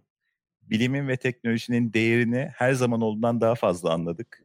Yenilikçiliğin, yaratıcılığın, e, paylaşımın, işbirliğinin. E, dolayısıyla bu hatırlattıkları için e, ayrıca mutluyum. E, elbette bütün bu süreç hepimiz için en sağlıklı şekilde geçsin. Sevdiklerimiz, bizler hiçbir zaman zarar görmeyelim e, bu süreçte bir an önce bitsin. Ama bize hatırlattıkları da bence çok kıymetli. Bunları da unutmayalım. Bütün bunlar bana geleceğe ilişkin çok ciddi umut veriyor aslında. Umut rahat olabilirsin bak yani cevaplamak istediğin bir soru varsa yine sorabilirsin yani. Yayın seninmiş gibi. Ben de son veda etmeden evvel şunu sorayım. Hazır çıkmadan evvel hala bizi dinleyenler kaldıysa e, keyif aldılarsa çünkü sesliye çok alıştı insanlar dinleyen belli bir çekirdek kitle var ama üçümüzü beraber görsel olarak ilk defa görüyorlar. E, eğer sevdilerse ya da yanlış yaptığımız bir şey varsa hatalı yaptığımız bir şey varsa yorumlara yazarlarsa bana Umut'a Sertaç'a biz de kendimizi geliştirebiliriz. Benim için ilk defa böyle bir canlı yayın deneyimi oluyor. Çünkü bir şeyler öğrenmek isterim, ders almak isterim yaptığım şeyden. O yüzden beğendiyseniz, beğenmediyseniz bunları iletirseniz süper. Tabii ki sağlıcakla kalsın herkes. Kendisine dikkat etsin. Umut'un dediği gibi lütfen evde kalın. Kendinize iyi bakın. şey dedin sen aslında kısaca şikayetinizi bize memnuniyetinizi herkese iletin. Yok ikisini de açıktan lütfen. Yok ikisini de açıktan. Bizde her şey açık ve biliyorsun şeffaf. Hep beraber öğreniyoruz, deneyimliyoruz sonuçta. Çok çok teşekkür ederim. Sağ olun. Cumartesi akşamı yani bize göre Umut ve bana göre cumartesi akşamı ama sana göre cumartesi gündüzü Amerika'da olduğun için ayırdığınız için çok çok teşekkür ederim. Eksik olmayın. Bu bizim en uzun yayınımız oldu. Uzun uzun daha da konuşulabilecek bir sürü konumuz vardı ama ancak birkaçına dokunabildik. Biz Umut'la, Umut Ekmekçi ile ve Aykut İbrişim'le zaten bunu düzenli olarak yapıyoruz. Podcast'ler çekiyoruz. İşte üzerine tartışacağımız konularda raporlar hazırlıyoruz. Birbirimizle paylaşıyoruz. Umarız bundan sonrasında daha da sık sizlerle beraber oluruz. Bu yayınlar devam edecek. Haftalık ve aylık programları da sizinle paylaşacağım. Çok sürpriz konuklarımız olacak. Öyle söyleyeyim. Ee, tahmin tahmin edebileceğinizin ötesinde. Ee, onları burada misafir edeceğim. Ee, yarınki konuğumu söyleyeyim size. Tevfik Uyar. Özellikle Twitter'dan e, eğer takip ediyorsanız zaten tanıyorsunuz Tevfik Uyar'ı. Çok güzel kitapları var. Ee, son çıkan kitabı Safsatalar. Yarın Tevfik Uyar'la özellikle bu işte medyadaki kirlilik, ondan sonra safsatalar, komple teorileri, komple teorisyenleri vesaireyle ilgili bir sohbetimiz olacak saat tam 22'de. Eğer takip etmiyorsanız Twitter'dan kendisini takip etmenizi öneririm. Tevfik Uyar. Ee, hem akademisyendir e, hem de yazardır ve harika bir Twitter kullanıcısıdır. Ben zevkle kendisini takip ediyorum. Çok da iyi bir podcast'i vardır. Açık Bilim diye. Onu da eğer dinlemediyseniz dinlemenizi öneririm size. Bu akşam bizden bu kadar. Yarın tekrar görüşmek üzere. Hadi iyi geceler. Hoşçakalın. İyi bakın kendinize. Neyse ben anca giderim bu hızla artık. Hadi. Güle güle Mustafa. Beni ışınla ışınla enerjiyle.